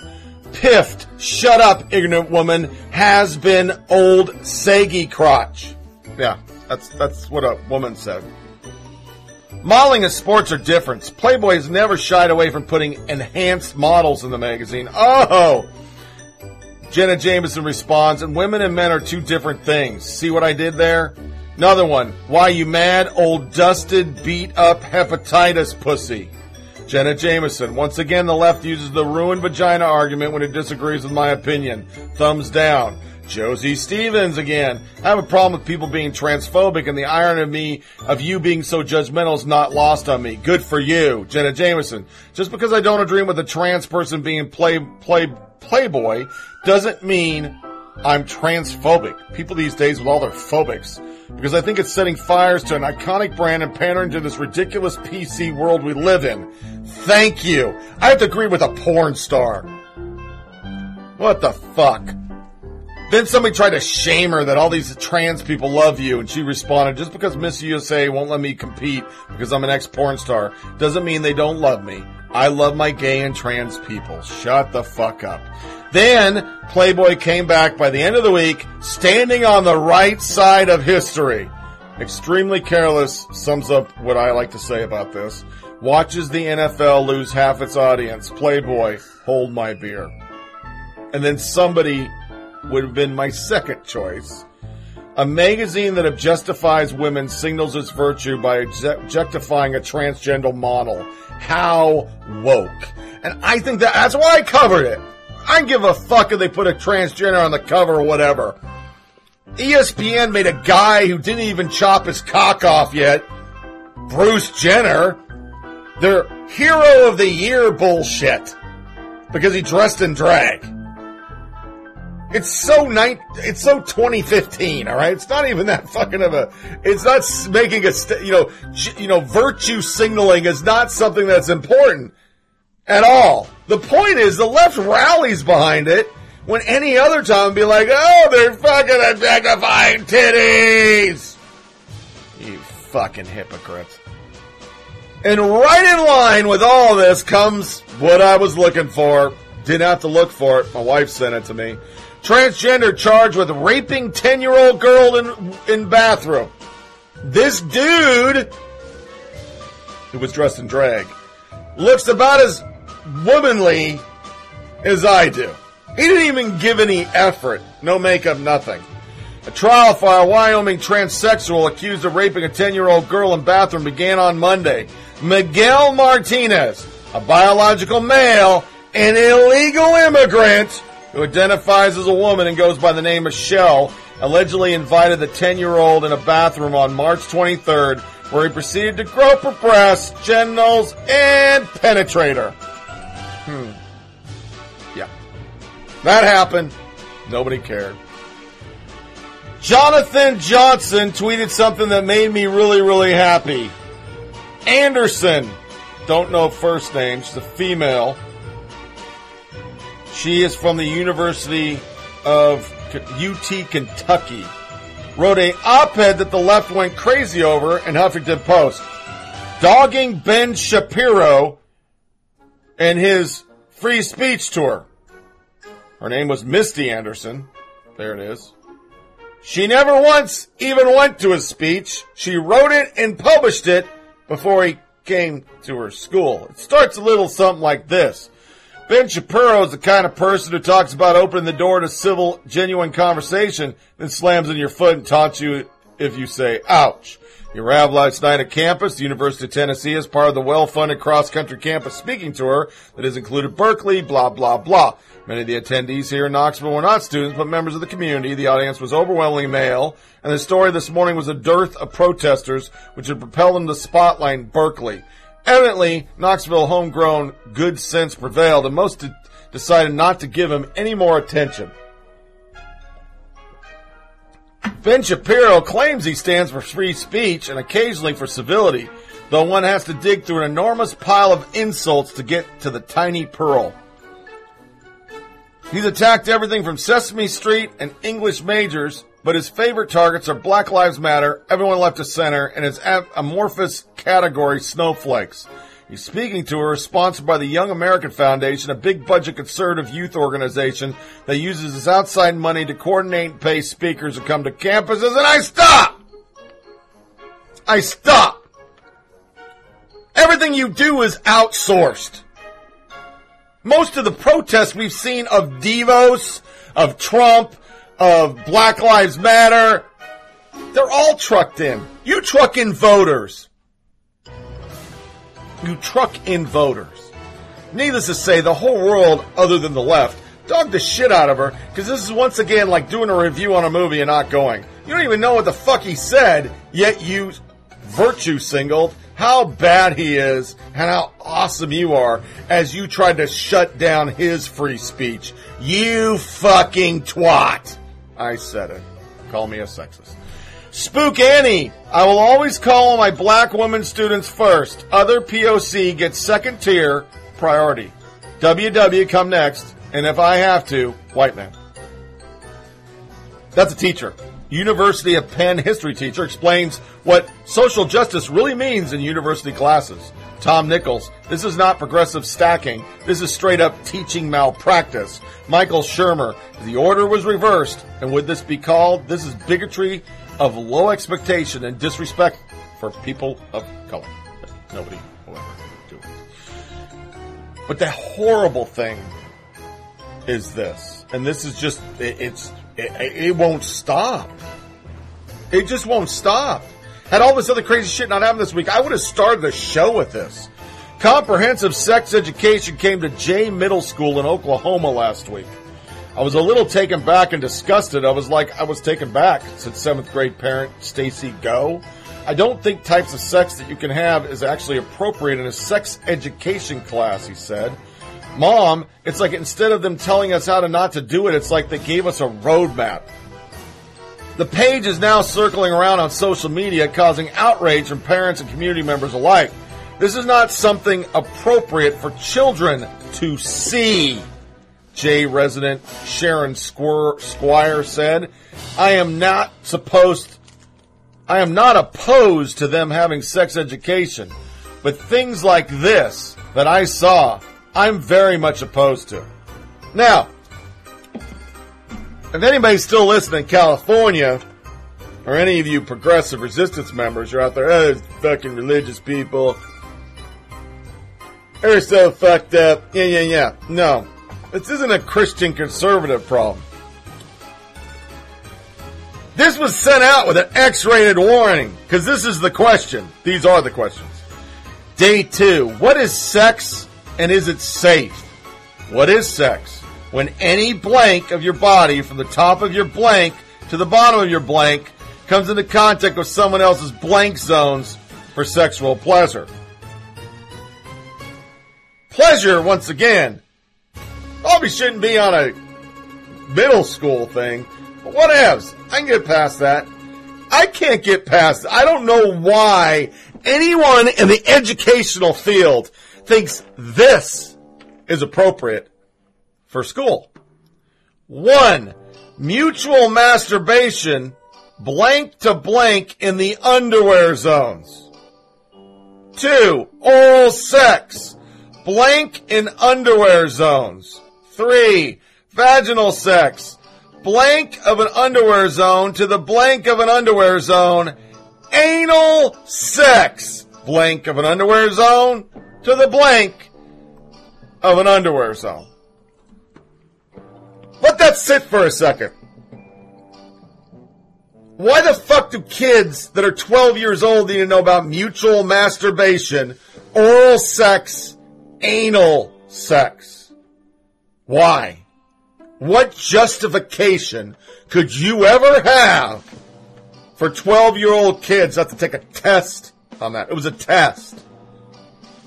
The article continues. I debated for three days about putting this on Facebook, but finally decided to for one reason. We still haven't gotten an acceptable answer. I'm so sick to my stomach over this, and I'm worried that there are a lot of parents that have no idea that this has been taking place in J Middle School, 7th and 8th grade. If you are aware of the classes and the material being taught and you are okay with it, then good for you. That is completely your decision, and I respect that. Jake and I did not know. Before I start, please let me let me get something straight. I'm taking my teacher's hat off for this post, even though it infuriates the teacher in me also. I am, after all, a mother first. So the following is a mama speaking and a very mad one at that. Like I said, Jake and I don't know, at least not until Wednesday, when our 12 year old daughter called in tears, asked to be checked out. She just spent her third day in this class where boys and girls are com- combined and male and female instructors take turns teaching our kids about sex education. Obviously, sex education has taken a huge turn since I was in school. My daughter handed me a workbook, a workbook that she was supposed to be bringing home each night so the parents could continue the conversation about what was discussed in the class. She hadn't done that. In her shaky little voice, she said I was too embarrassed. She begged me not to make her go back to this class. After opening the workbook, I understood why. I was appalled at what was what someone in our school system had deemed appropriate to talk to my child about. My 12 year old child, in all caps, who still colors in coloring books. In a room where boys and girls are combined with male instructors and female, depending on the time of day, I guess, who are not teachers or nurses in our school system. Her father and I were, and I, and still are, livid. Yes, Jake and I contacted the school immediately, the teacher and principal, the counselor, and the school nurse. We were told that pamphlets were sent home a week ago letting parents know that they were going to be discussing sex education. We never saw a pamphlet. So we didn't have the opportunity to get her out of the class before I started. Signatures for permission were not required, but you could opt out depending on who you talked to because we got different answers on the permission part. This pamphlet they keep take, talking about tells a couple of things, mainly that we had educators and administrators in our school system that need to be educated on how to properly let parents know about such touchy and personal subject. One, you simply do not trust a child to handle such an important subject. Two, we have an amazing thing in our school. It's called an all call, where parents all receive a call to watch for important information. I had that with my kids in the 90s. Lastly, after visiting with some parents who did not see the pamphlets, we learned that those pamphlets did not do justice to what the fixing to be talking about in the class. They most certainly did not say, hey mom, dads, we're going to be teaching your very young sons and daughters about masturbating by themselves and ma- mutual masturbation. Spend time talking about oral sex, anal sex, not to mention we're going to tell the boys that when they are going down on a girl and it, it looks like cauliflower, you need to just get up out of there. Yeah, that was an actual comment used during the class by a male instructor. This is not sex ed. That is degrading to little girls sitting in class and it's teaching the boys sitting in class that it's okay to talk that way. Not acceptable, my friends. Absolutely not acceptable. Honestly, it's not acceptable talk ever. The teacher said it was board approved. The school counselor said it was board approved. The school nurse said it was board approved. The principal said he approved it and there was nothing wrong with it. Well, Mr. Principal, sorry, but that's not your decision to make about my child. Feel free to make it about your own, but I'll be damned if I'm going to sit by quietly after you made the decision about what was appropriate sexual language used around my child. What you approved allowed someone to assault my child's little mind and her innocence. The three board members we talked to took the time to listen to us, which we greatly appreciated, seemed genuinely appalled over the material language that was being used, and also told us that this was not board approved. They promised to look into the situation, and I believe they will. She closes with, I realize not all children this age are innocent. I realize the statistics in our county and our schools concerning teen pregnancy. It's true. It's sad. But this, this was not the way to go about fixing that problem. This was an assault on my child's mind. It is just not okay. And all we are hearing are crickets. Dana Loesch. Bunch of conservative figures. All they could say is, oh my god, this is insane. It's insane. I can't believe how crazy the left has gone on. Because remember, I want you to understand when you break it down, talking about religion is inappropriate because that's my child and only I can teach them those things. But we have Teen Vogue, we have all sorts of new magazines coming out all the time with anal, the joys of anal sex. Lauren Duca wrote it. And this is about the third one we've covered in almost two years of doing a podcast about schools teaching kids about anal, oral, and mutual masturbation. Last time I checked, biology class, thus sex education, is to teach them the reproductive organs and yes, talk about intercourse. There's nothing wrong with that. Some parents aren't going to do it. They're just not. We did it at six and seven years old, respectively. The moment they asked, I broke out a kid's book. I showed them. Daddy puts a penis here. They have sperm. It meets an egg. You have a baby. But at no time did I talk to my kids about going down on a girl and it looks like cauliflower, get the fuck out. Nor did I say, ram it in her ass. That, that wasn't a conversation.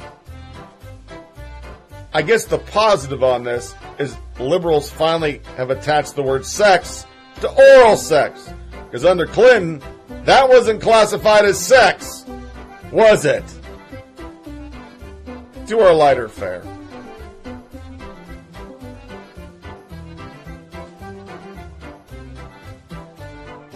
All right, this is a long podcast. I'm sorry, but the Kelly stuff kind of ran us over, but we'll get to a close now. A couple funny stories I ran into. Once again, brought to you by, I should have done this as a Gigi's moment of Zen, but it's super funny. She found these on Facebook.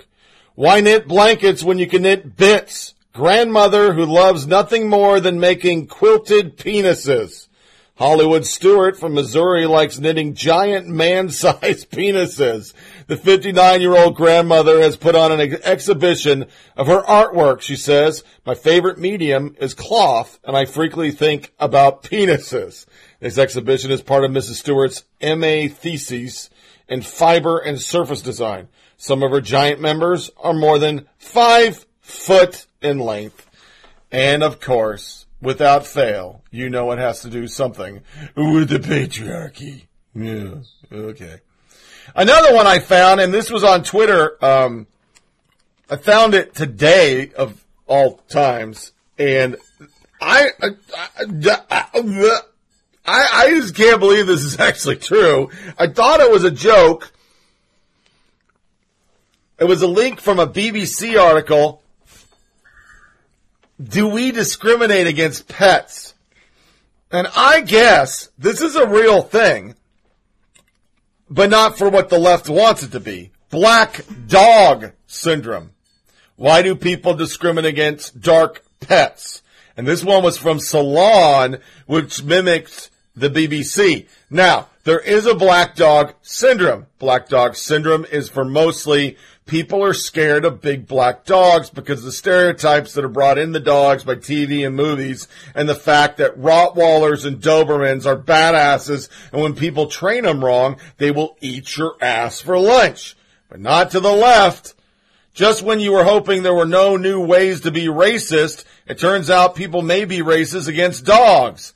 Black dog syndrome is a name shelter workers have given to the tendency of dark furred pups to languish in kennels while their lighter furred brethren get adopted. The effect is real, says Mariah Horowitz, executive director and founder of Lucky Dog Animal Rescue. Re- recently had a litter of five very cute, very fluffy puppies, two yellow and three black. The yellow ones all went out immediately, but the black ones, it took weeks. Black dogs get euthanized at a higher rate. They linger at pounds, blah, blah, blah, blah, blah. They found that three characteristics put a pet at risk of becoming one of these so-called hidden gems. Medium size, an age of two to three, and an ebony coat. What kind of nefarious psychological quirk would prevent someone from adopting a dog based on fur color? Animal welfare experts believe the discrimination arises from the pack of factors. The mythology around black dogs is grim. Yeah, that's like a Harry Potter. Uh, revealed that people find images of black dogs scarier than yellow or brown dogs. Um, and while the association between obsidian and evil is more explicit for cats, dogs have to contend with cultural post Samuel Johnson and Winston Churchill that symbolizes depression as a coal-colored hound. Glamour shots of black animals are hard to imbue with the req- requisite sparkle. It's not all superstition though. With the ascent of image-based sites like Petfinder and Petango, much of the adoption process takes place blah blah blah, and they go down and they bring it out that it's simply racism. People don't like black because people hate black people. Some of the comments. Next up is racist why the night sky looks black. It's just so irrational that people would think the color of dog's fur has anything to do with its character, says Levy, the photographer. The effect is baffling, somebody comments. Sweet God, people. It's not that. Some people don't want mean fucking dogs. When you go to a shelter, you're picking up a dog with all the traits that its previous odor owner imbued in it. I mean, come on, folks. Rottweilers are stigma in some circles. That's not black or white. That's just a fact. And if you train a dog to be mean as fuck, nobody wants to bring the mean dog in the house to eat Fluffy. But no, no, no. We just covered that fucking pumpkin spice is racist. Well, god damn it, black dog syndrome's racist too. People don't get black dogs because they hate Obama. You fucking people. But, I got to end on a really happy note. The better half also sent me this. It's not safe for work. This is real. This lady's from Australia and she knits after she shoves the yarn in her vagina. If you take a good hard look at a vulva, you realise it's just a bit of a body. There's nothing that is shocking or scary or, you know, nothing's going to run out and eat you up. My name's Casey Jenkins. I'm a performer craftivist from Melbourne and I'm up in Darwin doing a performance piece called Casting Off My Womb. I'm spending 28 days knitting from wool that I've inserted in my vagina. Every day I take a new skein of wool that's been wound so that it will unravel from the centre and I stick it up inside me and then I pull out the thread and then knit. It's unusual and it's confining because I'm attached to this knitting so I can't sort of get up and wander around and so it really it's restrictive but no, no it's not painful. I mean people push babies out of there so it's kind of it's a pretty robust area.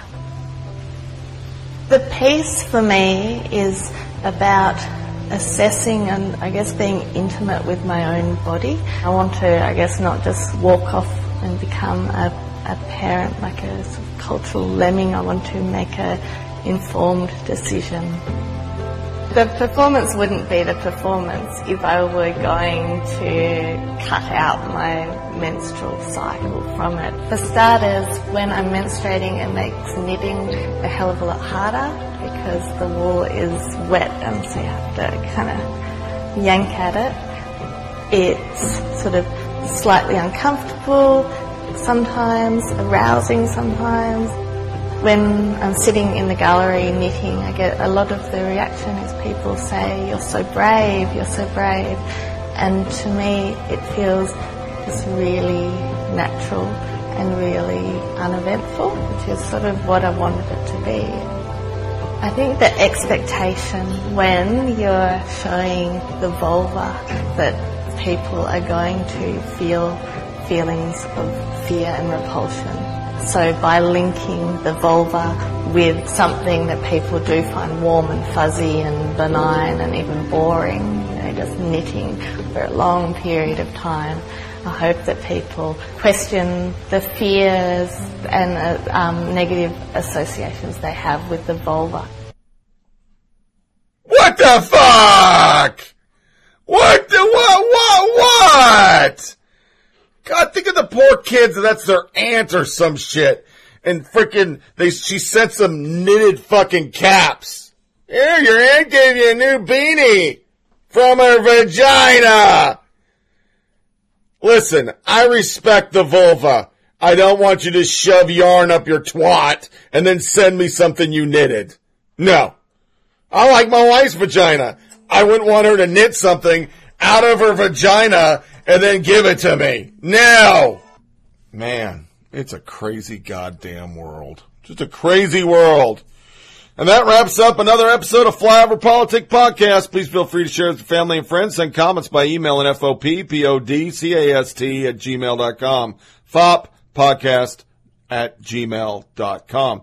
Get the show on SoundCloud, Podcast Addict, TuneIn Radio, Google Play, iTunes, Blubrry, and Stitcher. Remember, check out the Flyover Politic webpage at FOPPODCAST.com. FOP podcast.com. It's a theme. See links to feeds of the show, links to our Facebook page and email. There you'll see a link to every episode on the episode release page and our blog on the blog page, as I did the other day.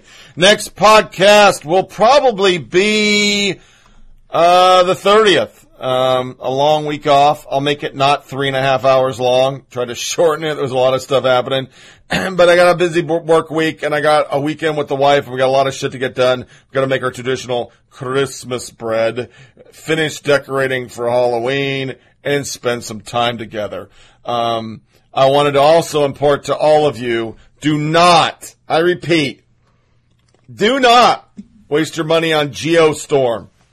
Geostorm could be summed up like this. One part Twister, two parts Day After Tomorrow, a dash of War Games, and finished with a light glaze of any episode of Scooby-Doo you ever saw. It is fucking horrible. I waited through that yesterday. It hurt my spleen. It's the first end of the world movie that I've watched that I was so disappointed with. I wanted to get up and leave because it's very long, very painful, very stupid. But you do see all the cool shit they have in the preview. The 85 tornadoes dropping at once and shit like that. But it, it's like you've seen it before and it was better before. Make sure as you finish out your work week, come home, shut off your devices, spend time with your family and those you love. Be safe out there and I will talk to you next week. And as always, thanks for listening.